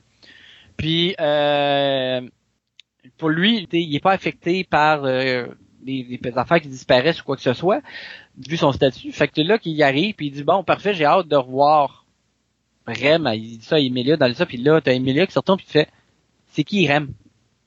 Puis c'est pourtant la domestique est comme genre c'est la domestique d'Emilia, puis Emilia est proche d'elle pareil. Fait que là, t'as comme Subaru, voyons, tu, tu me? Rem, la sœur de Ram. Je savais pas que Ram avait une sœur, puis les deux sont toujours ensemble normalement. Fait que là, c'est comme on est dans le début de la deuxième version, de la deuxième, de la deuxième saison. Fait que là, bien entendu, euh, ils savent pas qu'est-ce qui s'est passé ou quoi que ce soit. Fait que là, ils reviennent. Puis là, ils se rendent compte que un- une dame croche qui, qui était euh, euh, qui était avec avec Rem, elle, elle a perdu la mémoire, puis elle se souvient plus de rien. Puis Rem, elle, elle est comme en train de dormir littéralement, puis elle a pas l'air de vivre. Donc, qu'est-ce qui se passe dans le procédé C'est aussi simple que ça? Donc, euh, Rem va, ben, justement, lui il se souvient de Rem, puis là, il veut, il dit, ben, je vais faire, je vais régler ça tout de suite. Fait que Subaru prend un couteau, il se l'enfonce. il revient dans la charrette au début où il a posé la question, j'ai hâte de revoir Rem. Fait que là, on est dans la deuxième saison à partir de ça. Là, le- on est dans l'arc où il va essayer de sauver Rem, tout simplement. Puis là, ils vont parler des sorcières, des cultes, blablabla. Je veux pas en parler de plus que ça parce que j'aime pas donner euh, des détails euh, à plus grand terme. Mais euh, parce que pourquoi vous écouterez la série autrement? On s'en s'entend. Mais pour le visuel, Luc, pour le visuel. Le visuel, le visuel n'est qu'une partie de l'expérience. Surtout dans le cas d'une série comme ça, je veux pas dire les, les punchs. Vous savez que le héros va s'en sortir à la fin. Mhm. Comment qu'il va s'en sor- sortir? Bon, vous allez vous allez comprendre que le principe, euh, il va crever plusieurs fois. Donc, euh, s'il crève pas, c'est c'est poche. Tu sais. D'ailleurs, euh, puis mais je vous jure, il en mange une foutue. Dans la dans, la- dans les derniers épisodes, là, il, il souffre que ça n'a pas de bon sens. C'est incroyable. Est-ce que c'est graphique? Euh, pas tant que ça. Non. C'est pas si pire que ça. Ça, ça souffre un peu. Euh, puis euh, Mais c'est Ouais, non. accessible pour un, Ah, c'est pas- pas des- ou- l'animé est souvent visé aux adolescents puis aux jeunes adultes. On va se le dire, un enfant de 8 ans, il, il trippera pas sur eux autres. Je suis désolé là. Il y a beaucoup trop d'affaires qui se passent, c'est un peu politique. Euh, donc c'est toujours dans le cas, c'est toujours des adolescents, jeunes adultes. Même un adulte va apprécier cette série-là. Euh, moi personnellement, euh, je l'ai bien, je l'ai bien aimé cette série-là. Euh, J'ai pas vérifié la version française. Euh, parce que euh, il est sorti par Anime One. Donc, là, est-ce que la série est bien doublée? Euh, Je sais pas trop. Selon ce que je peux voir dans les, les peu de voix que je vois, c'est toutes des voix que je ne connais pas. Euh, donc, euh, j'ai comme l'impression que c'est des voix belges. Mais comme c'est Anime One, Anime One généralement se se force pour avoir un bon doublage. Ok? Euh, même le doublage de de Kinsnaver que j'ai trouvé bien moyen, il y a eu un effort qui a été mis. Donc, euh, vous pouvez avoir le, le- le DVD, bien entendu, euh, en le commandant sur anime.fr, euh, animestore.fr. Puis c'est ça, grosso modo. Vous le commandez de là, puis vous là, vous avez besoin d'un DVD dé- dézoné pour le pouvoir le lire. Mais bon, euh, un qui, ça fait des miracles, sinon vous pouvez acheter un, le- un lecteur DVD qui est déjà dé- euh, dézoné. Assurez-vous, assurez-vous par contre que le lecteur euh, Blu-ray DVD est capable de faire la conversion à 60 Hz pour pas avoir de mauvaises surprises. Parce que même si ça a été filmé, ça a été pris en 60 Hz, des fois ils vont le mettre en 50 Hz pour s'assurer que les Japonais l'achètent pas. Oh mon Dieu, OK. Oui. Euh, Est-ce que c'est très pré- c'est très représentatif du light novel ou c'est plus représentatif du manga? Ou les deux sont aucune pratiquement idée. OK, t'as ni- Aucune pas lu l'un, t'as J'ai pas lu ni l'un j'ai ni pas l'autre? lu ni l'un ni l'autre. Euh, de toute manière, euh, euh, j'ai j'ai même pas essayé de lire le light novel parce que j'ai eu euh, j'ai pas après avoir essayé plusieurs light novels, le, le seul qu'il y avait peut-être un potentiel d'être lisable, c'était Tanya de Evil. Donc euh, j'ai arrêté après 12, après quoi 20 essais là, quand tu es rendu à 20 essais là puis que tu trouves que le style littéraire est de la merde, euh, tu, passes à d'autres choses. là. Donc euh, moi personnellement, j'ai pas touché à ça. J'aurais pu toucher au manga, mais c'est juste que j'ai pas pris un manga depuis un très bon moment parce que j'ai pas beaucoup de temps. Puis euh, l'animé japonais en streaming, ben ça coûte un peu moins cher au bout de la ligne. Puis une question d'espace. Mais s'il y a une série que je voudrais vraiment continuer puis qu'elle n'a pas lieu, je vais probablement aller acheter le manga si le manga est bien écrit ou quoi que ce soit. Euh, T'étais-tu au courant qu'ils avaient fait un show radio de ça? Euh, non, mais je suis tellement pas surpris. Parce que ça, c'est c'est stand- ça, c'est le standard japonais. Là. Ben, on en parle souvent. hein. On va parler de l'animé, on va parler du manga. Puis à un moment donné, c'est ça, je- je- je- j'avais remarqué dans certains euh, certains man- euh, certains animés ou certains mangas qu'on en faisait des adaptations radio également. Mhm. Puis je me rendais compte que celui-là en avait fait partie. Fait que Ouais. j'étais intrigué de savoir si tu avais eu la chance de, de d'en non, parce écouter, euh. qu'encore là, il est pas traduit, puis ma connaissance du japonais ne va nulle part. OK. Donc, euh, je, quoi que je pourrais en comprendre une partie, mais généralement ces affaires-là, en plus, vont sortir sur des compilations d'OTS puis de CD un peu, un peu plus tard. Mais euh, vous donner une idée, Slayers, il avait fait ça avec. Puis, euh, puis après ça, il l'avait aussi fait avec euh, Sorcerer's Hunters avec. OK. Donc, euh, pendant que les, entre, entre les saisons, ben, pour faire la promotion, ben, il faisait ça, fait qu'il y avait des contrats, puis il se faisait payer grassement pour faire ça. là. Mhm. Donc, euh, c'est tout est rodé au Japon. C'est incroyable comment tout est, là, ils ont de la convergence. On se plaint qu'au Québec, il y a eu de la convergence des années 2000, là, mais ça se compare pas avec les machines japonaises. C'est n'importe quoi. Ben, c'est- leur gagne-pain, hein, veut, veut pas. Ouais, il y a Euh, le game pain, ça en génère de l'argent. Les Japonais, là, faire des faire, du- faire des machines, faire quelque chose, là, ils sont bons là-dedans. Est-ce que, euh, vu que ça a un concept de jeu vidéo d'une certaine façon, est-ce que ça a une origine tirée à partir d'un jeu vidéo ou est-ce qu'ils se sont servis du médium du jeu vidéo pour ça? Euh, ils, ils ont dû, non, ils ont dû, le jeu vidéo est venu après, donc euh, ils ont utilisé les, ce qui avait été fait pour que ça cadre l'image de l'animé. OK, donc ils ont, ils ont fait un jeu vidéo à partir de l'animé? Parce que je me dis, ça, ça aurait été stupide de pas le faire vu que c'est...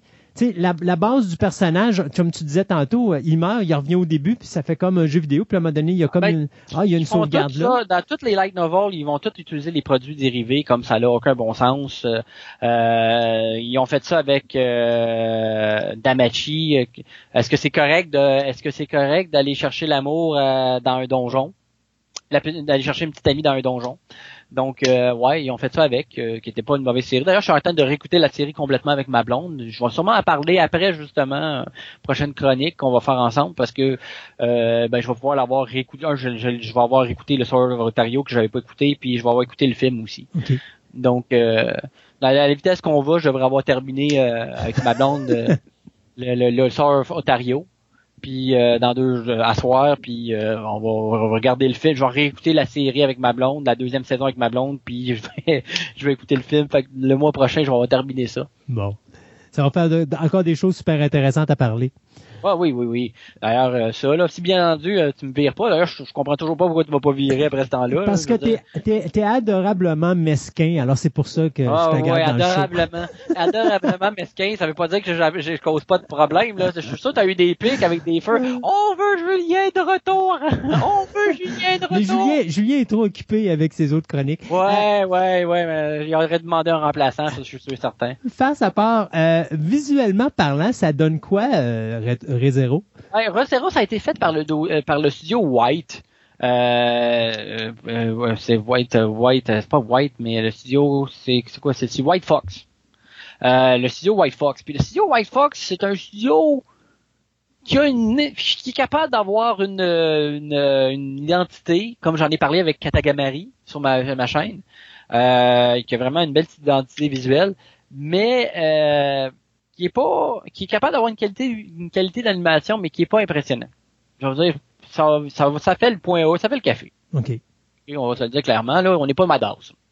Il n'y a pas de scène dégueulasse, c'est pas instable, c'est pas une horreur comme j'ai vu dans Demon, euh, dans Another World with my Sma- smartphone avec le studio Read que j'avais jamais entendu parler, qui, ont vraiment fait de la merde. Quand j'ai regardé la liste des titres, j'ai fait c'est quoi ça? Ils sont encore actifs, ok.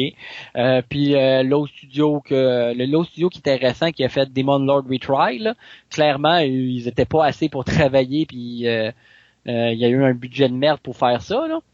Mais euh, mis à part ces deux exceptions-là, ils sont dans la moyenne. Puis quand même, je dirais qu'il n'y a vraiment pas eu de, de, de, de, de- de points qui sont faits saillants, qui sont vraiment incroyables ou qui sont vraiment mauvais. Donc, euh, puis il n'y a pas eu trop de 3D avec, parce que la 3D, c'est une des affaires qui me tape le plus sur les nerfs. En règle générale, euh, dans l'animé, il n'y en a pas vraiment eu ben ben. C'est correct, sans plus ni moins. C'est pas pour ça que vous allez écouter la série de toute manière. OK. C'est vraiment pour le contenu, pour qu'est-ce que c'est, euh, au bout de la ligne, puis la manière c'est exécuté. Euh, c'est une superbe adaptation. Je suis pas mal sûr que j'aurais pas été capable de lire light novel. Mais les regarder puis l'écouter, ça, je, oui. Donc, euh, puis je vous le conseille. Il est disponible en français sur Crunchyroll, euh, saison 1 et saison 2.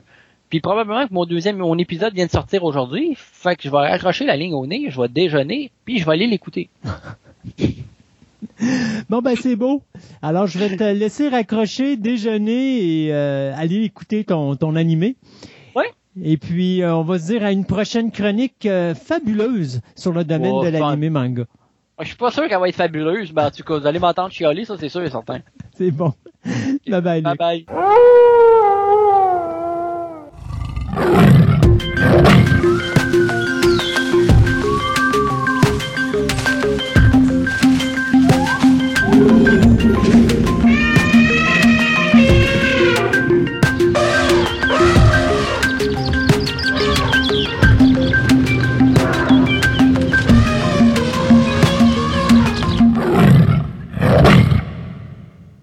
Et nous sommes rendus à ce moment où nous allons de nouveau parler de zoologie avec François.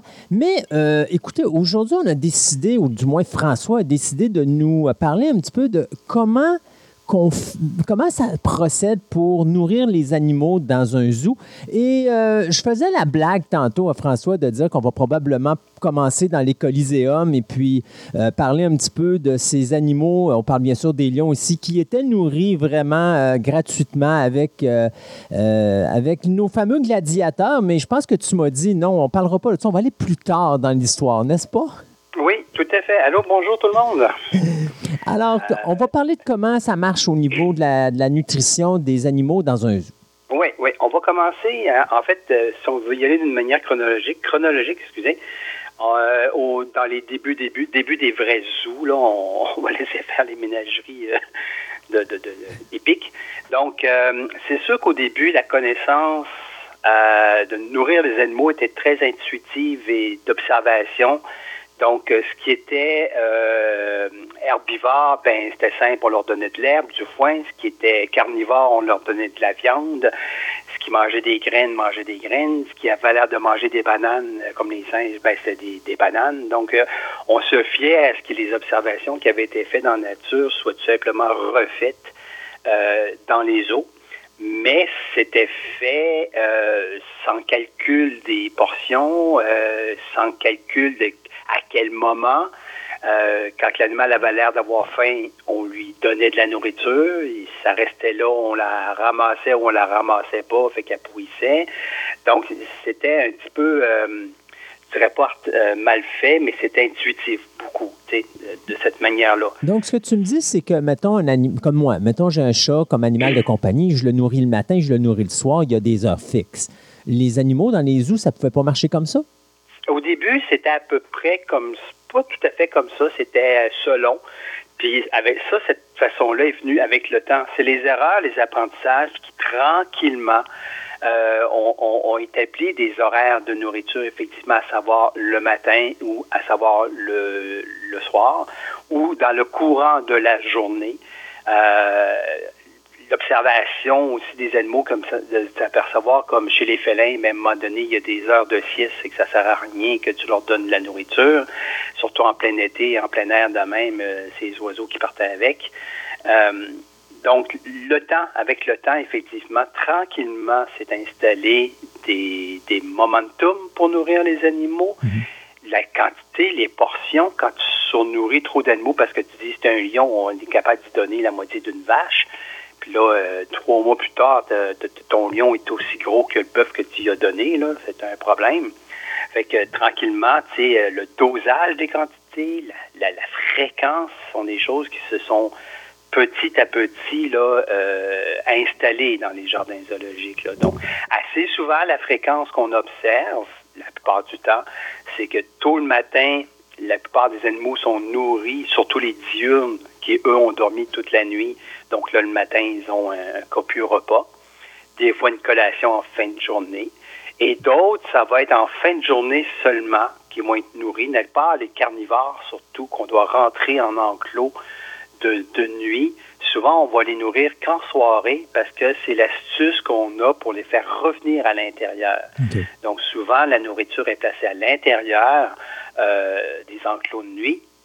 Et là, les grands carnivores, comme ça, rentrent par sécurité à l'intérieur, ils viennent manger. Et là, tu t'es, t'es- tu t'es assuré que tu cours pas ta bébite dehors. Moi, je faisais pareil avec mon chat jadis. euh, quand je voulais qu'elle rentre le soir, là, je sortais la canne, puis elle rentrait, puis on fermait la porte. c'est une astuce. L'astuce fonctionne très bien chez soi aussi, là, comme tel. Mais il faut être régulier, il faut être, euh, faut être fidèle à son heure, là, comme tel, là, pas dépasser. On peut, on peut avoir un peu de, de jeu, mais il faut garder cette habitude-là, que l'animal l'enregistre assez qu'à un moment donné, il n'est pas rare de voir quand tu arrives le matin, tes animaux, ils t'attendent à la porte, puis ils savent là, ce qui s'en vient. Un, un peu comme ton chat quand tu te lèves le matin, puis qui est dans sa gamelle, là, puis qui attend. Là, t'sais. Même chose le soir, des fois, j'ai vu souvent dans des zoos, avec un simple entraînement avec des ours polaires, un coup de sifflet, puis les ours s'en viennent tout simplement parce qu'ils savent que, oh, c'est l'heure du lunch. Là, t'sais, la journée est finie. Un peu comme dans le film Madagascar. Ouais. le premier film, à la fin de la journée, après la prestation euh, zoologique qu'ils ont donnée, c'est le lunch arrive. Là. Euh, c'est drôle dans Madagascar, mais c'est effectivement de cette manière-là que ça fonctionne là, dans la plupart des zoos. Là. Le reste, après ça, maintenant, avec le temps, ça a été tout l'apprentissage de, des menus qu'on pourrait dire équilibrés. Parce que c'était pas juste de lancer du foin ou lancer de la viande, comme de s'apercevoir qu'il y avait euh, il faut-tu du gras, pas de gras? Il faut-tu juste du foin? On peut-tu varier avec d'autres fourrages? Euh, certains animaux qui mangeaient pas. Euh, tu leur donnais du foin, ils disaient, Hein, ça marche pas. Puis plus que tu tombais dans des complications avec les singes, les ours, euh, certains animaux qui, avec le temps, on a découvert, les koalas, les pandas, que l'on s'est dit, attends un peu, il, il veut pas manger ça, il veut pas manger ça, ça, il en veut pas pour s'apercevoir qu'à un moment donné, certains animaux, puis c'est là qu'on a commencé à comprendre la nutrition, on l'avait observé en nature, mais la nutrition de certains animaux qu'on appelle des sténophages, sténo en voulant dire une seule chose, phage, manger, donc des animaux qui ne mangent qu'une seule chose. Et les cas les plus connus que le monde connaisse, du moins parce qu'on les voit à la, à la télévision, trucs des gens, le panda avec ses bambous, le koala avec ses feuilles d'eucalyptus. En dehors de ça, c'est des animaux que si tu ça dans un zoo, tu as intérêt à avoir de l'eucalyptus puis du bambou. Ces animaux-là, ils ont eu des tentatives de dire on peut-tu l'habituer à manger d'autres choses, puis c'est un échec là, à ce moment-là. Donc, euh, c'est pas juste ces deux-là. Il y a d'autres plein d'animaux aujourd'hui qui sont plus particuliers, qui ont des diètes particulières et qui imposent à ce moment-là des stratégies de d'approvisionnement et de préparation, là, comme telles. Euh, tu sais, quand on. Là, on va en parler un petit peu plus tard, mais euh, moi, je pense surtout quand on prend les zoos, où est-ce qu'on peut les visiter à l'intérieur de nos véhicules.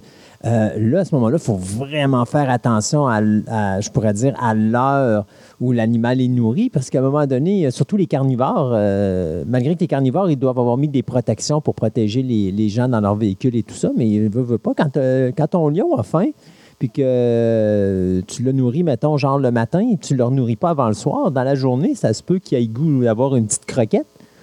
Non, pas vraiment. Ben, premièrement, dans ce genre de parc safari-là, parce que là, on parle du conseil des parcs safari, euh, les, diètes sont balancées, puis tout le monde n'a pas accès à, toute la même fantaisie. Premièrement, les carnivores et les herbivores sont séparés.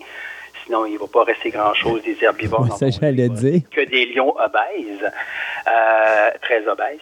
Euh, généralement, quand la les visiteurs arrivent dans la section dite des herbivores, où ils peuvent nourrir là, les, les fameux animaux, les animaux en soi n'ont pas été nourris le matin, où ils ont une légère collation. Et euh, à ce moment-là, on vend des rations de moulées. À jadis, c'était n'importe quoi. Là, puis ça, ça, ça, ça se fait plus.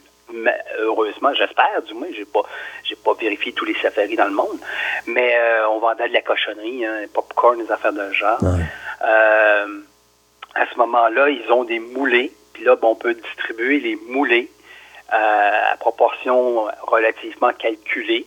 Dans certains parcs safari, ils font des rotations. Il y a un groupe d'herbivores du matin qui sont changés pour un autre groupe d'herbivores d'après-midi. Donc, à ce moment-là, ils ne se font pas surbourrer de, de, de moulées qu'on distribue comme ça, que les visiteurs distribuent pour pouvoir les voir de proche. S'il n'y avait pas, c'est un peu bizarre parce que s'il n'y avait pas cette technique-là, la plupart des herbivores resteraient à l'ombre comme ça en disant Moi, je me déplace pas. Non, parce que là, je suis sors, bourré. sors de ton char pour voir. Ouais. Simplement. Puis quand on rentre dans la partie carnivore, ben là, c'est écrit euh, Veuillez relever vos fenêtres, s'il vous plaît. Fait que euh, tu n'ouvres pas ta fenêtre, puis il n'y a rien à donner à ce moment-là. Fait que euh, les lions, les tigres, enfin peu importe, les carnivores se promènent parmi toi, là. Et là, il n'est pas question de donner quoi que ce soit. Et eux, une fois la prestation, si on pourrait dire, de la journée finie, ben là, ils vont être nourris. Ils vont être nourris à l'intérieur. Même technique, comme je te disais pour le chat, ils vont rentrer à l'intérieur, puis euh, ça sera l'heure du lunch. Là. Euh, ça, c'est dans quand c'est bien géré, évidemment. C'est mal géré, ben là, on a des problèmes là, à ce moment-là d'embonpoint, de surdiète. faut faire, euh, je ne je veux pas faire la défense de quoi que ce soit, mais il faut que ça soit bien travaillé. Là. Non, Que ce soit un zoo traditionnel ou un parc safari, la- l'alimentation, c'est quelque chose qui est très, euh, très soigné. Autant qu'aujourd'hui, euh, on le voit dans des articles de- des médias, il existe un métier qui est le nutritionniste de jardin zoologique. Donc, le spécialiste euh, qui est à la fois un chercheur, parce qu'il va étudier à savoir ce que les animaux mangent, ce qu'ils ont besoin. Puis là, on fait comme un vrai nutritionniste. Euh, la question des vitamines, des suppléments, des minéraux, qu'est-ce qu'il y a de besoin, qu'est-ce qui est nocif, qu'est-ce en quelle portion. Et c'est à la fois un cuisinier, parce qu'il va préparer des façons de préparer des plats équilibrés. Euh, et comme ses patients, il y a des, il y a des carnivores, il y a des végétariens, il y a peut-être même des véganes, qui sait? On va peut-être découvrir ça à un moment donné qu'il y a des animaux qui sont essentiellement véganes. J'en connais pas pour l'instant.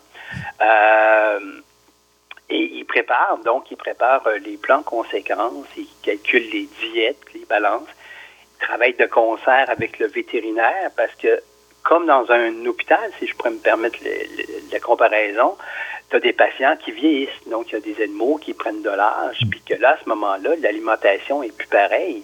Donc lui-même, comme, comme chez les êtres humains, il doit savoir être capable de rebalancer les diètes, et euh, donc, dans des grands zoos comme ça, il y, a des, il y a des cuisines avec des spécialistes en nutrition animale euh, qui veillent à la, à la santé là, de leurs pensionnaires là, en, en ajustant, en faisant évaluer, évoluer, c'est-à-dire les plats, en faisant de la recherche sur tel animal, en créant des, des, des, des fantaisies, des trucs comme ça pour euh, que les animaux puissent manger là, de, de manière saine, équilibrée et pouvoir maintenir ton, ta collection animale, si je peux dire, là, en bonne santé et longtemps. Parce que, tu sais, bon, on va parler d'un zoo normal. Un zoo normal, euh, c'est sûr que tout ce qui est animal, carnivore, ça, euh, ils sont dans des cages, donc il n'y a pas de risque. Mais malgré que les gens peuvent quand même donner des choses, mais il y a une affaire, c'est qu'un animal peut tomber diabétique comme un être humain.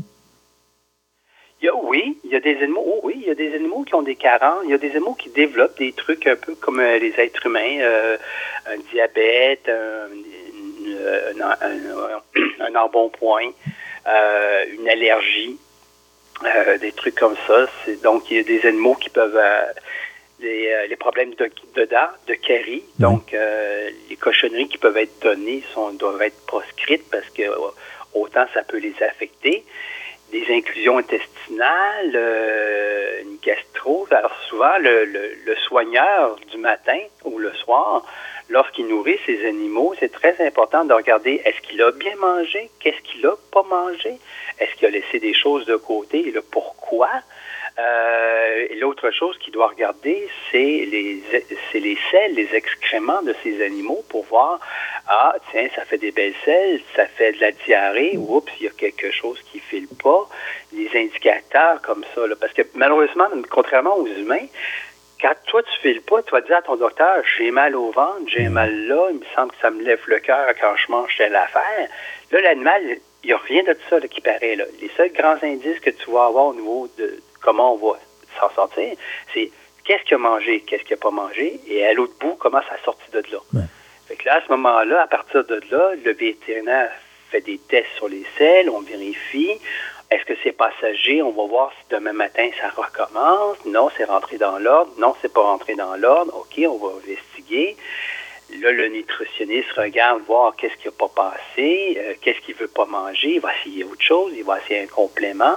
Euh, de cette manière-là, mais effectivement, ils sont sujets à, à des complications alimentaires comme nous, on peut être sujet aux mêmes complications à, à degré près, là, évidemment. Là. Parce que si on parle d'un aquarium, c'est simple. L'aquarium, les gens, ils n'ont pas accès, ils ne pitchent pas des poissons euh, aux baleines ou aussi ou ça. Je veux dire, l'alimentation est plus facile, je pense, à euh, être équilibrée dans un aquarium que dans un, dans un zoo, où là, les gens vont pitcher des pinottes, vont pitcher, justement, comme tu disais tantôt, du popcorn, des choses comme ça. Et ça, la personne qui s'occupe de l'alimentation de l'animal ne peut pas prévoir ce que l'animal a mangé dans sa journée, d'une certaine façon. Ben, en fait, ben, il y a, il y a- premièrement, il y a deux choses euh, pour juste corriger la question de l'aquarium. Non, c'est faux. C'est aussi difficile dans les Ah oui? aquariums. C'est pas, c'est pas aussi facile. Il y a des nutritionnistes dans les aquariums. Quand tu as toute une série de poissons différents qui mangent différemment, tu as des poissons herbivores, carnivores, charognards, ben non, c'est pas. euh, oh, il arrive pas des aquariums avec des petits flocons en, séchés au-dessus pour tout le monde. Ouais. On, reviendra sur la question des aquariums. Reprenons la question des, cochonneries dans un zoo, Oui. si on peut dire. Ce fut une tendance. Moi, je me rappelle du zoo de Québec qui vendait le fameux popcorn rose, là, qui, que man- personne mangeait, mais que tous les animaux en avaient. Donc, euh, c'était dégueulasse. Puis, ben, évidemment, les gens tiraient ça aux animaux, puis peu importe ce que c'était, du lion à du lion à l'éléphant, les singes, tout le monde était nourri de popcorn rose. Et je me rappelle d'avoir parlé avec le vétérinaire à cette époque-là. Lui, il devait déboucher des inclusions intestinales, là, autrement dit, des bouchons d'intestin, des, animaux euh, qui en mangeaient trop.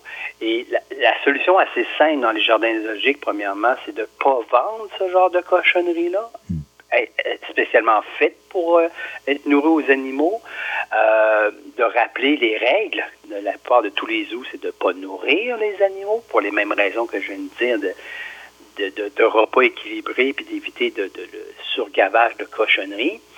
Euh, la surveillance, de, faire en sorte que si tu vois du monde qui commence à... Tu as des gardiens, tu as des animaliers, tu as des surveillants qui se promènent, qui surveillent un peu le public en même temps.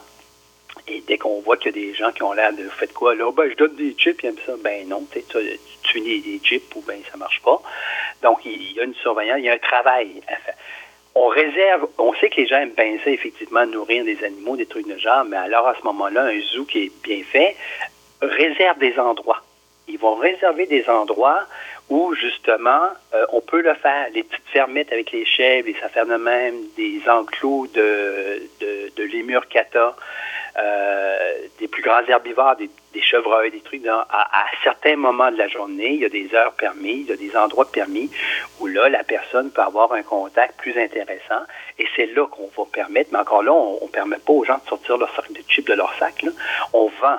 Des, euh, on vend ou on donne euh, un produit, ça peut être euh, des trucs comme ça. Un exemple que nous, on avait développé au Zoo de Québec à l'époque, c'était un après-midi, on nourrissait les marmottes. Puis on s'est dit, les gens pourraient nourrir eux-mêmes les marmottes parce que c'était des carottes, des pommes, du chou, des navets qui étaient coupés en morceaux puis qu'on mettait dans l'enclos. Alors, on s'est dit, ce qu'on va faire, c'est qu'on invite les gens à une heure. Et là, les, on fait un speech, on parle des marmottes, c'est quoi une marmotte, comment ça vit une marmotte? Et là, on donnait à chaque visiteur, surtout aux enfants, un morceau de carotte, un morceau de pomme, un morceau de ci. Et on leur disait, on voulait pas forcément qu'il y ait des contacts, pas que les enfants se fassent mordre par une marmotte qui a bien faim. On leur disait, un, deux, trois, go, vous lancez vos, vos légumes au milieu de l'enclos. Et là, tous les marmottes sortaient des trous comme ça, puis c'était le fou rire. Donc, on nourrissait, on faisait plaisir aux gens, les gens avaient un contact, on jasait de ça. Donc ça, ça peut être développé.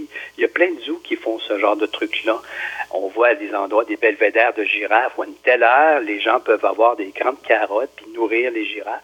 Ça fait partie de l'animation, ça fait partie de leur repas en même temps. Et là, toi, tu t'es gagné... euh, tu as évité que les gens arrivent là puis à des sacs de chips alors que ce n'est pas euh, convenu. Puis là, j'ai mon chat qui grimpe sur mon ordinateur et qui me... bon. Là, tu parles de nourriture, alors c'est sûr. Euh, c'est ça, elle vient de se pointer en disant qu'elle me regarde, puis elle regarde son plat de croquettes en disant ça serait bien que je remplisse son plat de croquettes. Fait que là, t'es un peu, là. Ah bon, bon. C'est- là, François. Ouais, c'est là, c'est là, elle vient de te dire, tu m'as oublié. Alors, voilà. Et euh, juste pour faire vite sur l'aquarium, Oui. non, c'est autant compliqué un aquarium qu'un zoo. Euh, un homard, ça mange pas ce que ça veut. Euh, les requins, c'est autrement. Et là, le pire, c'est quand tu as des bassins communautaires où tu as différents types d'animaux dans un même grand bassin, que ça va de simples petits requins à des, poissons, des poissons tropicaux. Là, à ce moment-là, il faut distribuer la nourriture à certains endroits. Il faut nourrir à la main, des fois, on voit les plongeurs qui plongent parmi les, requins qui sont là pour les nourrir à la main pour s'assurer qu'ils vont manger. Parce que si tu, si tu jettes juste la nourriture, tout ce qui s'appelle des poissons un peu euh, gobe-tout, un peu charognards, ils vont tout bouffer d'une Ouais. vitesse rapide. Et là, ceux qui avaient besoin de manger ça, ils n'ont plus rien. Fait que là, c'est comme dans un aquarium, tu as des goélands, si tu veux. Ouais. Ben, un peu comme dans la Donc, vraie vie. Là. C'est, C'est ça. Avec, si tu garoches ça de même, c'est sûr que la gang de goélands viennent de passer, puis tous tes pauvres poissons tropicaux qui attendaient sagement que ça tombe dans le fond de l'eau, ils n'ont rien vu passer, puis ils se sont fait avoir. Fait que, euh, non, non, non. Dis-toi que nourrir les poissons dans un aquarium est autant de travail, euh, d'astuces, les mêmes choses. Même chose, il faut vérifier si ton poisson, est-ce qu'il ne veut plus manger, comment ça, il ne mange plus, comment ça, il ne file pas? Euh, même chose, l'aquariste qui doit s'occuper d'un bassin a les mêmes préoccupations qu'un soigneur dans un zoo. Euh, observer, noter, faire vérifier, changer, en parler avec le vétérinaire, le nutritionniste, ajuster les balances alimentaires. C'est autant de travail, là. C'est, c'est, c'est pas, ce n'est plus ce que c'était d'arriver et de dire, allez, hop, on garoche euh, telle affaire. Je me rappelle, il y a longtemps, je nommerai pas la place, euh, je dis bien, il y a longtemps, je faisais le tour de cette région-là. Et en fin de journée, c'était une toute petite ménagerie. Euh, les animaux étaient nourris avec les restes de la boulangerie locale. Oh, mon Dieu. Donc, il y avait le, le boulanger arrivait avec son pick-up de l'époque. Et là, il distribuait du pain à tout le monde. Mais quand je dis tout le monde, c'était du lion aux ours. Mais Alors, le lion, il se ramassait avec des baguettes euh, de pain. Euh, c'était, il était nourri avec ça. Et Fait que c'était, c'était une époque où ouais, ça coûtait pas cher, là, mais franchement, là, tu, tu vois un peu le, la complication. Effectivement. Donc, euh, non, effectivement, euh, les choses ont bien changé. C'est devenu. Les animaux te coûtent quelque chose. Tu as une collection que tu dois préserver. Euh, c'est l'objectif. Tu sais, comme on avait déjà dit, il n'est plus question d'aller chercher des animaux dans la nature. On veut les reproduire pour pouvoir échanger, pour pouvoir sauver des espèces en voie de disparition. Fait que c'est des animaux qui ont une, valeur, je dirais pas juste une valeur financière, c'est une valeur euh, biologique, si on peut dire. Donc, même chose que pour les êtres humains, l'alimentation est importante et on en a des. Il faut en faire quelque chose de, de bien, non pas juste de, de dire j'achète des, des granules pour pas cher puis je leur remplis ça puis ça fait un job. là. Ce n'est plus, ce n'est plus le cas. Là. Ce Euh, plus le cas. Dans, bon, euh, justement, tantôt, tu en as parlé, j'a- j'a- j'avais ça dans les questions que je voulais te poser. Moi, j'ai un chat que je peux pas lui donner de la nourriture, mettons, remplir son bol euh, en début de journée parce qu'après 10 minutes, elle a tout mangé puis elle va en demander encore.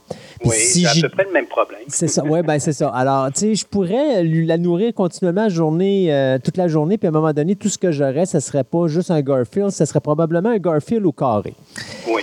Dans les zoos, on vit probablement la même situation. Tantôt, là, quand je parlais d'animaux qui pouvaient avoir justement comme euh, qui peut devenir diabétique, euh, qu'est-ce que tu fais à ce moment-là pour garantir que cet animal-là va être protégé? Parce que veux, veux pas, si mettons, tu as des gens qui pitchent des bonbons, qui pitchent des ci, qui pitchent des ça pour que l'animal mange ça, à un moment donné, il y a un problème parce qu'il y a trop de sucre dans le corps, il, il crée justement euh, du diabète. Est-ce qu'on va retirer l'animal du zoo? Est-ce qu'on va le transférer ailleurs? Ou est-ce qu'on va être un petit peu plus prudent et on va le mettre à un endroit où est-ce que les gens ont pu la possibilité de lui donner à manger? C'est un peu l'ensemble des, des réponses que tu viens de donner, là, comme ça. Euh, il faut travailler à plusieurs plans. Euh, un, effectivement, si le généralement, lorsqu'un animal ne file pas, là, tu sais, comme je te disais, le gardien observe quelque chose le matin. Le deuxième matin, ça n'a pas l'air d'aller, ou même le premier matin, si on voit qu'il y a une diarrhée, qu'il n'y a pas mot, pas attend un peu, l'animal ne sera pas présenté. Mhm. Il va être tout de suite mis en quarantaine. Il va tout de suite être retiré euh, pour tout de suite agir, pour savoir qu'est-ce qui se passe. Donc ça, c'est une première des choses. Euh, si on a une problématique euh, qu'un animal ne mange pas à sa faim parce qu'il est dans un enclos communautaire et les autres ne lui laissent pas le temps parce qu'il est nouveau, il est plus jeune, il est plus vieux, euh, on va le nourrir à part. On va le nourrir à part pour qu'on soit sûr qu'il ait ses propres rations, que les autres plus jeunes ou plus combatifs lui volent pas sa ration. Ça, c'est une chose. Et au nouveau public, si on s'aperçoit que, coudon, que les gens, c'est trop facile de garrocher des affaires là, eh bien, on va changer le type d'enclos. Alors, tu vas avoir euh, soit que l'animal, l'enclos va être un peu plus éloigné, fait que tu auras beau garrocher une chip et elle va pas plus tomber qu'en avant, ou bien ça va être une fenestration, ou bien ça va être d'autres méthodes de travail, tu sais, euh, fait que tu seras pas capable de lancer quoi que ce soit là, dans, dans l'enclos en voulant dire, euh, les gens, des fois, ils le font pas méchamment, euh, des fois, ils ont l'impression, ah, oh, il n'y a rien à manger, je vais y donner. Mais non, ils sont bien nourris, là. Ils sont bien nourris, ils n'ont pas besoin de ça. Euh, d'autres fois, c'est parce que les gens veulent attirer l'attention de l'animal le lion, il fait sa sieste comme n'importe quel chat fait sa sieste. Tu sais, quand ton chat fait sa sieste, puis tu veux des caresses du chat, et tabarouette que le chat te regarde en disant « on repasse dans 4 heures euh, Même chose pour le lion. Euh, fait que là, les gens, des fois, garochent des choses en disant « Ah, je voulais qu'il bouge. » Tu sais, moi, mais il fait une sieste. Toi, toi quand tu fais une sieste, ben, pas te déranger ça, ça, ça c'est le problème, je pense, que de, de, ce type de, de, de spectacle-là, parce que L'individu vit ce qu'il vit. Il vit pas ce que les autres autour de lui vivent. Donc, pour lui, il est là, puis il y a juste lui qui a vu le, lion. Il n'a pas pensé qu'il est rendu un heure de l'après-midi, puis depuis 8 heures à matin, il y a du monde qui sont pointés, puis ont fait exactement la même réaction que lui. Puis que jusqu'à 5 heures le soir, il va avoir un autre badge de personnes comme lui qui vont penser exactement la même affaire que lui. Donc, toi, tu penses nourrir l'animal, mais tu dis, oh, il y a juste moi qui le nourris. Non, il y a plein de monde avant, puis il y a plein de monde après qui vont nourrir. Ben, c'est ça qu'on fait. On moi, quand j'étais naturaliste dans les zoos, on se promenait parmi les gens et on leur indiquait, on faisait des thématiques sur cette... Plusieurs zoos le font, font des thématiques de sensibilisation, on appelle ça, si tu veux, une campagne de sensibilisation, de dire aux gens, effectivement, pourquoi on fait pas ça, pourquoi on fait comme ci, comme ça. On invite les gens, si vous voulez voir des animaux de proche avec vos enfants, rendez-vous à telle heure à tel enclos, il va y avoir une démonstration, comme on faisait avec notre fameux code marmotte, je te disais tantôt. Ça marchait, il y avait du monde en maudit à une heure. Euh, ou aller à tel endroit, attendez à telle heure, vous allez voir, ça va se faire comme si. Allez voir les girafes à telle heure, on va distribuer les, la collation. Des fois, on appelle ça, dans certains zoos, ils appellent ça la collation de tel, tel, tel animal. Quand tu arrives dans un zoo, on voit ça souvent, l'heure des repas. Euh, l'heure des collations, c'est affiché sur un tableau. À telle heure, ça sera la collation de tel animal, à telle heure. Et certaines collations sont, j'appellerais passives. Tu assistes à la collation. Fait que là, tu peux les voir, les fameux animaux, parce que là, tu, voulais les voir de proche. Fait qu'on s'organise que tu les vois de proche. Puis dans d'autres, c'est des collations actives ou participatives. Donc, c'est toi, comme je te disais, le cas des marmottes, où là, ah ben là, regardons ça, c'est, là, c'est toi qui vas participer à la collation. ça vient compenser. En même temps, tu as, offert à ton visiteur une occasion de rencontre, puis en même temps, tu l'as sensibilisé au méfait de non, sac de chips, là, ça convient pas comme tel. Un animal qui est vorace. Oh, excuse, vas-y. Comment un animal qui? Un, un, animal qui est vorace, qui mange tout le temps. Est-ce qu'il existe des jeux ou des choses comme ça qu'on peut faire avec lui pour justement contrôler son alimentation dans un zoo? Ben oui, oui, c'était une part que je voulais parler, ce qu'on appelle l'enrichissement alimentaire. Euh, souvent, tu as des animaux qui vont devenir paresseux, puis d'autres qui vont soit manger trop vite. Et des fois, tu veux créer de l'activité qui était. L'animal, s'il mange trop, mais qui bouge pas ou qui fait pas d'activité, c'est comme n'importe quel humain, il va prendre du poids. Ou bien par paresse ou parce qu'à un moment donné, il est comme tanné. Tu sais, quand tu dis je me fais toujours servir la même affaire, t'en perds le goût. Euh, ce qu'on appelle l'enrichissement alimentaire ou l'enrichissement comportemental. Et ça, beaucoup de zoos maintenant travaillent avec ces techniques-là. Au lieu d'arriver puis de simplement nourrir ton animal avec une. T'arrives avec la gamelle, ta pose là, bon, ben, bon appétit, tu t'en vas, puis on se revoit à soir. Non. Euh, maintenant, la plupart des zoos travaillent avec. Puis là, il y, a des spécialistes, ils en font des compétitions quasiment là entre gardiens de zoo, à savoir j'ai trouvé une telle technique pour le stimuler. Et euh, je vais donner deux trois exemples.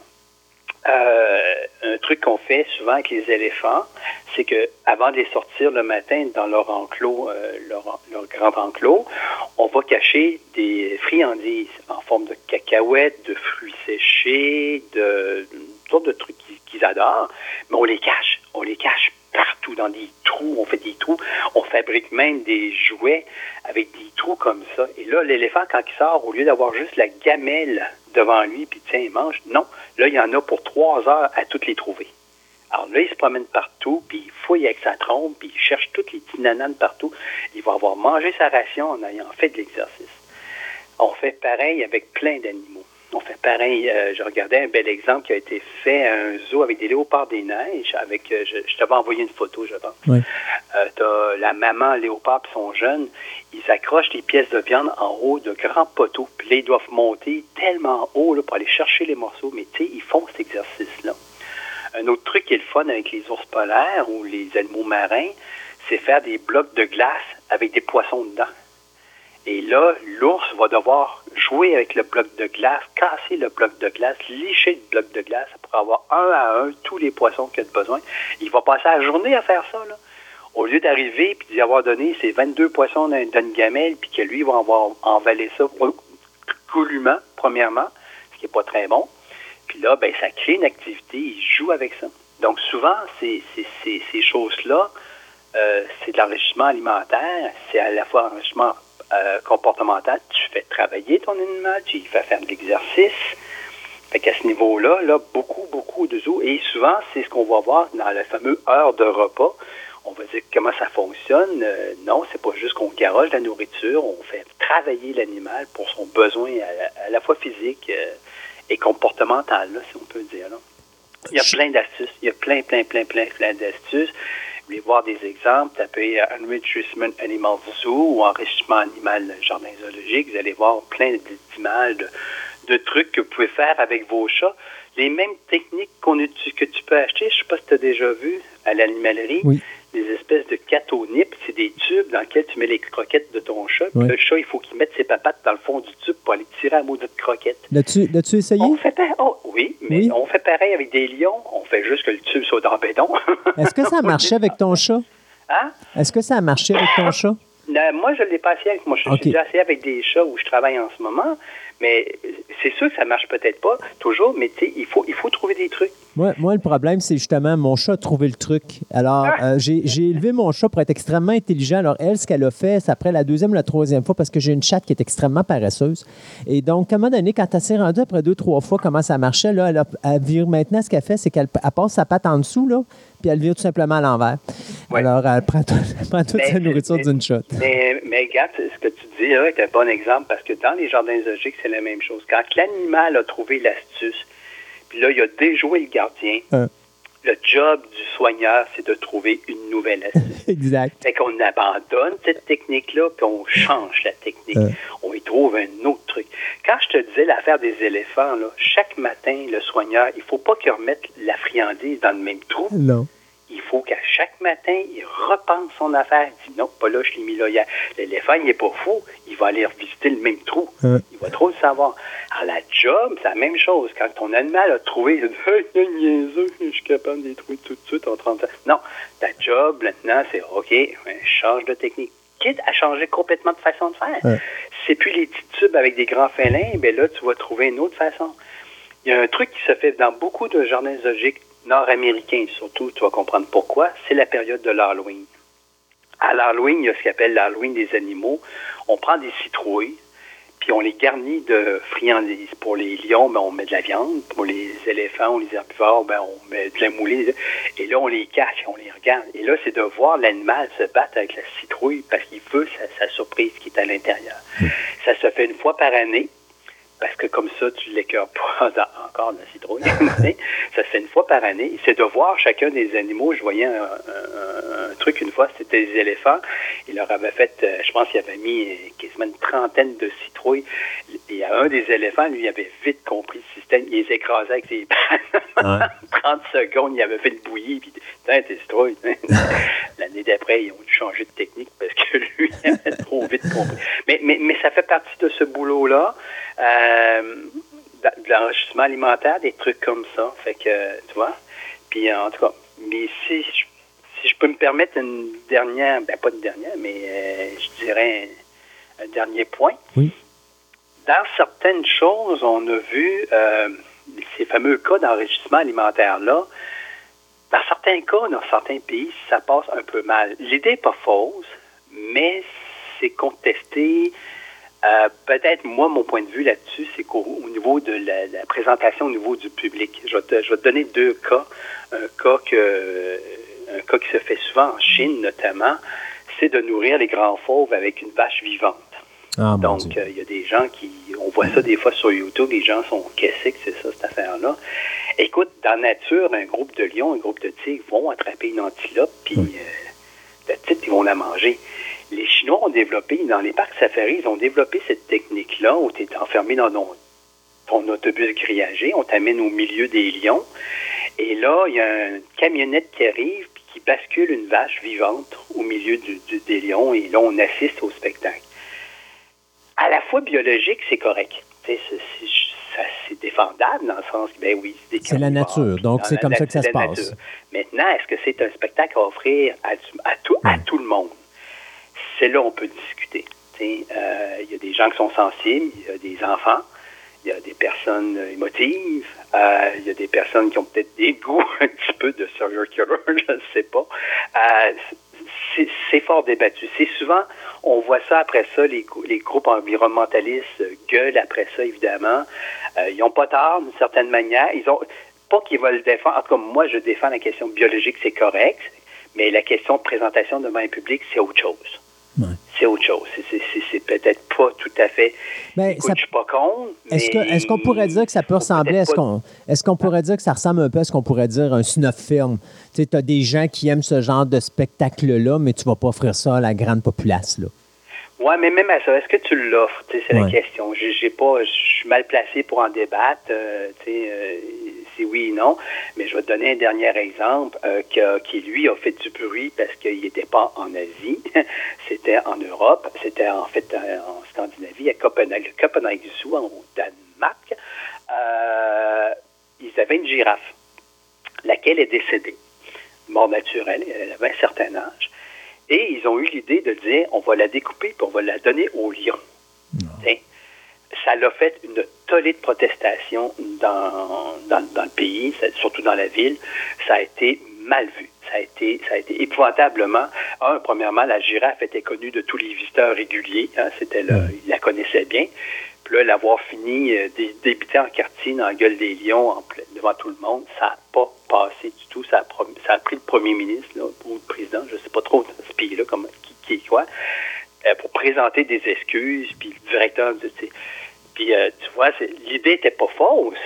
L'idée n'était pas fausse, mais peut-être pas il aurait, public. c'est ça, il aurait fallu qu'on le fasse en arrière-plan. Eh Ben, en arrière ou le soir, un truc de genre, mais pas là. Ouais. Pas, pas de... Puis même, ils avaient une présentation tout à fait écologique, dans la nature, ta, ta, ta. Ouais, mais là, c'est parce que c'est pas tout le monde qui sont des safari-man. Ouais, c'est pas tout le monde qui sont des naturistes, des naturalistes, excuse-moi, des naturalistes de formation. On dit, ouais, je vais observer les animaux dans la nature, euh, la vraie vie, tu sais. Là, non, attends un peu. Je pense que les gens s'attendaient pas de voir euh, Gigi, la girafe, se faire manger par Léo, le lion. Oui, exactement. Et tu y penses dans une société où tu as un enfant de 4 ans, là, c'est à la job du parent d'expliquer pourquoi Ah, cet enfant-là vient de euh, voir ça alors que ça, c'était pas prévu. Là. Si toi-même, t'es pas à l'aise, comment tu vas l'expliquer à l'enfant? Exact. Et comment tu vas expliquer ça à un enfant? Tu as des gens qui sont du, du pudeur ou c'est, pour eux autres, c'est difficile. euh, fait que non, imagine. c'est- fait que tu vois, il y a, y y des cas. Il y a des cas comme ça qui sont des, des exemples un peu malheureux. Euh, tu peux être sûr que le Zoo de Copenhague a présenté une, euh, des excuses officielles nationales en disant que plus jamais Et je pense que d'autres jardins zoologiques qui se sont dit, oups, c'est peut-être pas la bonne idée à faire. Ouais. Ou ça, on va le Fâchés. faire. Eux autres, ils continuent. C'est ça, on va le faire.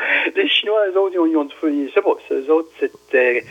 C'est une autre culture, comme disait dans le film Astérix. Ouais. Euh, comme tel. Fait que euh, c'est une chose. Fait que, en soi, c'est ça. Donc, nourrir un zoo, c'est. C'est complexe. C'est complexe. C'est pas aussi facile. Ça demande du budget, ça demande du personnel, euh, ça demande du temps de travail, l'ingéniosité. Euh, voilà, c'est comme euh, nourrir mon chat qui vient de quitter ma table parce qu'elle me regarde en disant Mes croquettes sont encore vides. Et tu vois, ce matin, j'ai donné une nouvelle marque de mou.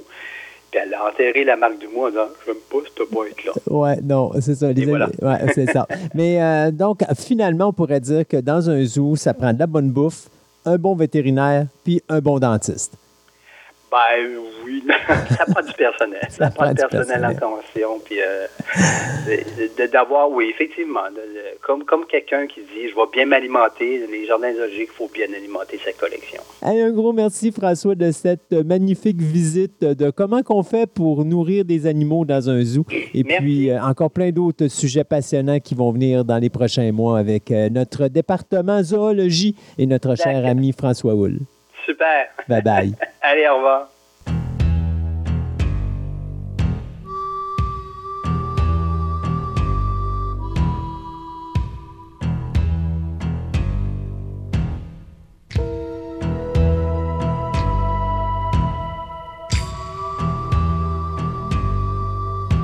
Alors, dans notre cinq minutes de dérape total qu'on va faire dans notre table ronde. On, ne l'avait pas fait au début? Non, ouais, je sais bien. On l'a fait au milieu, au début, partout. Enfin, il faut bien déraper une fois de temps en temps.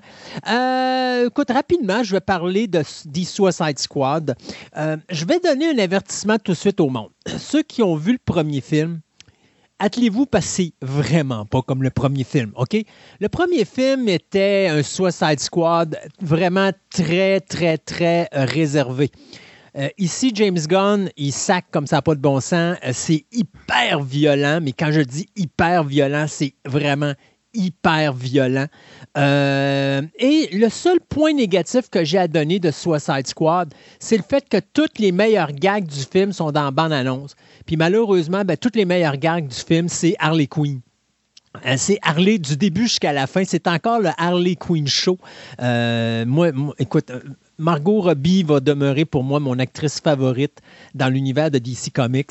Euh, elle, s'est appropriée le personnage de Harley Quinn, puis à chaque film, tu te dis, OK, elle pourra jamais aller plus loin, mais dans celui-là, elle continue. Écoute, il y a cette séquence où, à un moment donné, il pogne un vilain, puis là, il tourne autour en disant, là, si jamais tu fais ça, tu meurs. Si tu fais ça, tu meurs. Puis là, elle est là, puis elle dit, OK, si tu manges une contravention, tu meurs. Si tu fais ça, mais ça n'a pas rapport. Puis là, tout le monde est là, Harley, arrête, arrête, arrête. Et c'est le plaisir d'avoir ce personnage-là dans le film. Euh, notamment cette séquence. Puis c'est pas des, affaires que je vous punch, là, parce que si vous avez vu la bande-annonce, c'est tout dedans, mais la séquence où est-ce qu'elle elle est comme. Ils sont tous là pour aller la sauver, puis que la arriver par en arrière parce qu'elle a tué tout le monde en dedans, puis que là, ils disent Ben là, on venait te sauver, puis euh, là, qu'est-ce que tu fais là? Ah, ben là, écoutez, je suis désolé, ben écoutez, je vais en venir en dedans, puis vous pourrez faire votre plan pour venir me sauver pareil, tu. Tu sais, c'est le personnage de Harley, c'est ça du début jusqu'à la fin. Euh, mais moi, j'ai adoré le film. C'est un Suicide Squad comme on doit avoir un Suicide Squad. N'importe qui peut mourir là-dedans. Donc, euh, attelez-vous. Euh, et le personnage de, Shark, qui est dont la voix est interprétée par Sylvester Stallone aussi, est vraiment top-notch. Donc, c'était mon film de l'année quand j'ai vu la bande-annonce, j'avais dit ça va probablement être mon film de l'année et je n'ai pas été déçu. Mais ceux qui sont habitués au premier film et qui ne connaissent pas l'univers de Suicide Squad, attelez-vous parce que c'est vraiment pas la même affaire. Et c'est probablement pour ça qu'il y a beaucoup de gens qui ont été déçus, là, parce qu'ils ne s'attendaient pas à un spectacle comme ça. Mais je vous le dis, ça, c'est du vrai Suicide Squad, comme le comic book. Et c'est ça, Suicide Squad. Euh, et moi, j'ai adoré. J'adore James Gunn quand il fait du film de super-héros. C'est ça, là. Euh, moi, j'avais entendu, je n'ai pas vu, mais je vais probablement l'écouter cette semaine. Euh, j'avais entendu quelques commentaires, puis une personne il dit Ah, c'est divertissant, mais je ne les réécouterai jamais. sais, ça revenait à ça, ce que j'ai entendu. Donc, c'est peut-être, comme tu dis, c'est du monde qui n'ont pas lu la bande dessinée, donc des néophytes qui embarquent là-dedans, puis peut-être que c'était pas une bonne introduction. C'est très irrévérencieux. C'est juste ça que je veux dire. Puis ça part, en partant, c'est comme ça. Tu as un personnage qui est dur, qui est rough, qui est tough puis quand tu finis sa mission, tu te rends compte, OK, là, tu viens de te faire amener dans une. Mais tu sais, c'est ça. C'est Suicide Squad, c'est ça. Et, euh, et, ça sac, et ça jure, et ça saigne, ça pisse le sang. C'est vraiment, là. Euh, c'est un film 13 ans sur le bord du 16, euh, du 16 pour adultes, là. C'est ma blonde, elle a fermé les yeux une coupelle de fois. moi, je vais avoir dans, un autre ordre d'idée, je voudrais euh, lever mon chapeau à Camelot, le premier volet. Mm-hmm. Donc, je suis allé le voir au cinéma, mais même je suis allé le voir deux fois au cinéma, exceptionnellement, parce que je suis allé tout seul, parce que ma, conjointe elle a des gros, gros problèmes de dos depuis plus qu'un an, elle est en arrêt de travail à cause de ça. Là. Puis là, elle n'était pas sûre d'être capable d'aller au cinéma, de faire la main. moi, j'ai, ouais, c'est ça. Donc, elle, dit, elle me dit, vas-y en premier. Comme ça, si on est obligé de sortir, ça me tente d'y aller le voir avec toi, mais si on est obligé de sortir, au milieu de séance parce que je suis plus capable. Là. Au moins, tu Au l'auras vu. tu l'auras vu. tu sais. Donc, euh, je vais aller le voir une fois. Puis après ça, on est allé. En même temps, j'ai j'ai testé les sièges, puis tout, au clap, puis là, puis etc. Donc, je suis allé le voir. Euh, pas déçu, mais pas emballé. Euh, je te dirais qu'à la deuxième écoute, j'ai beaucoup plus apprécié que la première fois parce que j'avais peut-être des. J'avais des attentes. En fin de compte, il n'a pas parti dans le même sens que je pensais. Puis peut-être que ça m'a comme déstabilisé. Mais en France, il s'est devenu le plus gros succès du box-office en 2021. Il a fait 2 millions d'entrées. Et euh, c'est-à-dire qu'il a dépassé Fast and Furious et compagnie. Donc, en, au- au- en France, là, c'est le gros succès. Donc, ça, ça veut dire qu'il va y avoir un chapitre 2. Donc, attendez-vous qu'on va voir notre, notre fameux chapitre 2 parce qu'avec la, la pandémie, ça faisait un an que le film était prêt de sortir au cinéma, puis il l'avait mis de côté. Là. Donc, ça, si tu veux, c'est un film qui a fait un gros succès en France. Ça a bien fonctionné. Puis pour les fans de la série, mais pour le 2 millions, il y avait un des acteurs qui avait pris un pari. Il dit si on atteint 2 millions, 2 millions je fais une danse de poteau, donc une pole dancing.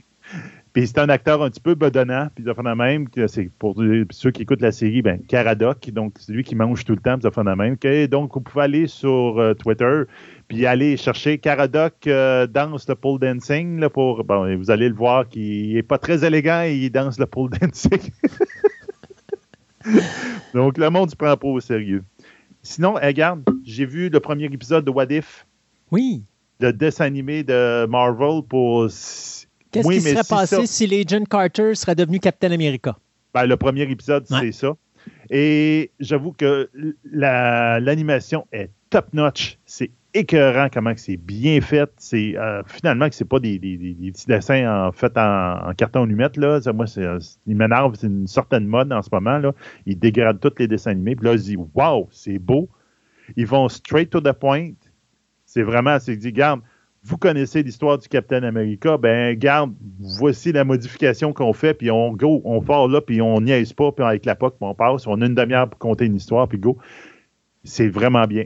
J'ai très hâte de voir les prochains, ça va être intéressant, puis chacun va être individuel, mais tu sais qu'à un moment donné, on dirait qu'ils vont y mêler, parce qu'il y avait quelques scènes qu'on voyait dans les trailers, on voit Captain America parler avec un autre personnage, Ouais. et c'est pas dans cet épisode-là. Non, Donc, c'est ça. Ça, c'est normal, faire ouais. Ils vont probablement faire des what qui se rencontrent. On, on va voir ce qu'ils vont donner, mais je pense que ça va être super bien pour Ben, ceux qui ont Disney+. À Allez voir date, ça. Marvel, Marvel là, m'épate au niveau de la télévision, de ce qu'ils font avec Disney+. Ouais. Euh, Qu'on soit d'accord euh, ou pas avec les histoires puis les sujets, ça, c'est une affaire, mais au niveau Oh. qualité, on est là pareil. là. Moi, Loki, il y a des séquences qui sont vraiment... Il y a une séquence que j'ai pas aimée, qui a été mal faite, je trouve, au niveau informatique, mais pour le reste, visuellement, là, que ce soit ça, Oh, oui. Falcon and the Winter Soldier, ou même WandaVision, qui, à date, WandaVision est mon favori là, dans, Oui, dans ce moi que aussi. Là. moi, je suis un fan des, euh, des, des vieux, euh, des vieilles séries Sitcoms. télé, là, les sitcoms, et j'ai tellement raffolé de cette série-là, euh, mais visuellement, c'est quelque chose d'extraordinaire. Moi, je vais te ma, parler... ma conjointe a essayé de. S'est essayée avec Lucky en les écoutant en même temps que moi. Hmm. Elle n'a pas embarqué, mais pas du tout. Puis moi, quand j'ai dit non, faut que tu écoutes WandaVision, de dit, Oui. donné, je vais essayer de la convaincre pour écouter WandaVision. Parce dit ça, tu vas aimer. Lucky, même moi, je ne l'ai pas aimé. Donc Oh, Lucky, dit, j'ai pas détesté, mais c'est parce que je trouve qu'ils ont été dans une direction qui est un petit peu perdue. Puis j'ai hâte de voir où est-ce que ça va aboutir, parce que veut, veut pas, on va avoir une saison 2. Puis, Bah oui, oui, c'est annoncé, puis tout, là. Euh, moi, je vais te parler de Fear Street, euh, la trilogie qui est sortie sur Netflix la pendant la fameuse trilogie comme inversée dans le temps, là, on peut dire. Oui, exactement, qui commence en 1994, qui se poursuit en 1978, puis qui se finit en 1666, et qui revient à 1994, partie 2, euh, dans, le, je te dirais, la moitié du, du troisième film. Euh, écoute, la réalisatrice Lee Janiak a fait une job incroyable. Chapeau. La seule reproche que j'y fais, d'abord, c'est qu'au niveau de la mise en scène, je trouve que ça va vite. Et vous n'avez pas un moment où vous allez reposer votre tête. Ça n'arrête pas une seconde. C'est, c'est pas trop violent, mais les gens qui n'aiment pas les films de violence, là, euh, ça risque de. Tu sais, je te dirais surtout à partir du deuxième film, qui est vraiment un hommage au vendredi 13, euh, où est-ce que là, il y a des séquences où tu as des haches dans la tête puis tu te le quittes, là. Où est-ce que là, à un moment ça peut être un petit peu plus rough pour un auditoire qui n'est pas habitué à ce genre de spectacle-là ou qui ça les intéresse pas. Mais dans l'ensemble, la trilogie, je l'ai aimé. Il y a peut-être le début du troisième film que tu n'as pas le choix de voir, mais ça se passe en 1666. Donc, c'est une nouvelle dynamique euh, où est-ce que là, tu t'en vas avec la, chasse aux sorcières, qu'on aurait peut-être pu faire quelque chose d'intéressant. Et là, finalement, tu découvres que tu n'as pas le choix de voir ça parce que là, ça vient de complètement. Quand tu vois, tu arrives à la fin de cette petite histoire-là qui dure à peu près 45 minutes, là, tu viens de voir quelque chose qui vient de changer complètement ce que tu viens de voir dans les deux premiers films. Et c'est la dernière heure et quart est vraiment superbe. Donc, très belle trilogie, six heures de films d'horreur où est-ce que tu t'ennuies pas ça va à train, euh, ça va à train d'enfer. Et euh, la musique est excellente dans ces trois films-là. D'ailleurs, on choisit des musiques de ces époques-là. Euh, donc, oui, j'ai adoré. Si ça vous tente, si vous n'avez pas peur d'écouter quelque chose d'un petit peu violent, c'est quelque chose qui est très bien fait, très bonne mise en scène, très bon comédien et comédienne. et puis, il y a des choses qu'à un moment donné, ben, vous allez être triste parce qu'il y a des personnages qu'on tombe, avec lesquels on tombe en amour, qui vont disparaître. Des fois, on essaie de vous envoyer dans une direction qu'on vous amène dans une autre direction. J'aime beaucoup comment qu'on tripatouille l'histoire et j'adore l'idée qu'après trois, trois films de deux heures, j'en redemande encore. Je, ben, sais que je, sais qu'on va avoir un Fear Street euh, probablement numéro 2 l'année prochaine parce que c'est basé sur une série de, romans. Donc, euh, il y a un univers qui est incroyable avec ça. Et finalement, à la fin, le produit qui est la base de toute l'histoire, bien, euh, se fait dérober. Donc, j'en dis pas plus que ça. Mais euh, donc, oui, il y aura peut-être un autre Fear Street, euh, mais j'ai bien aimé. quelque chose de fun à voir. Si vous êtes des amateurs du style d'horreur, là, c'est quelque chose à voir. Euh, ben écoute, je pense qu'on va mettre euh, la clé dans la porte parce qu'on ah a déjà dépassé notre temps. Euh, merci beaucoup encore une fois, Sébastien, d'avoir été avec nous. Merci à vous, les auditeurs. Rappelez-vous que le mois d'août, c'est un mois vendredi 13, donc dans Programme Double, la première émission qui a été diffusée la semaine passée, c'était le premier et le deuxième volet. La prochaine émission qui va être la semaine prochaine, ça va être le volet 3 et le volet 4. Donc, je regarde la quadrilogie originale pendant ce mois de vendredi 13, soit le mois d'août. Et après ça, bon, on reprend une, une programmation normale normal. Euh, et puis pour le reste, eh bien, on se dit à dans deux semaines pour une autre édition de Fantastica. Fantastica.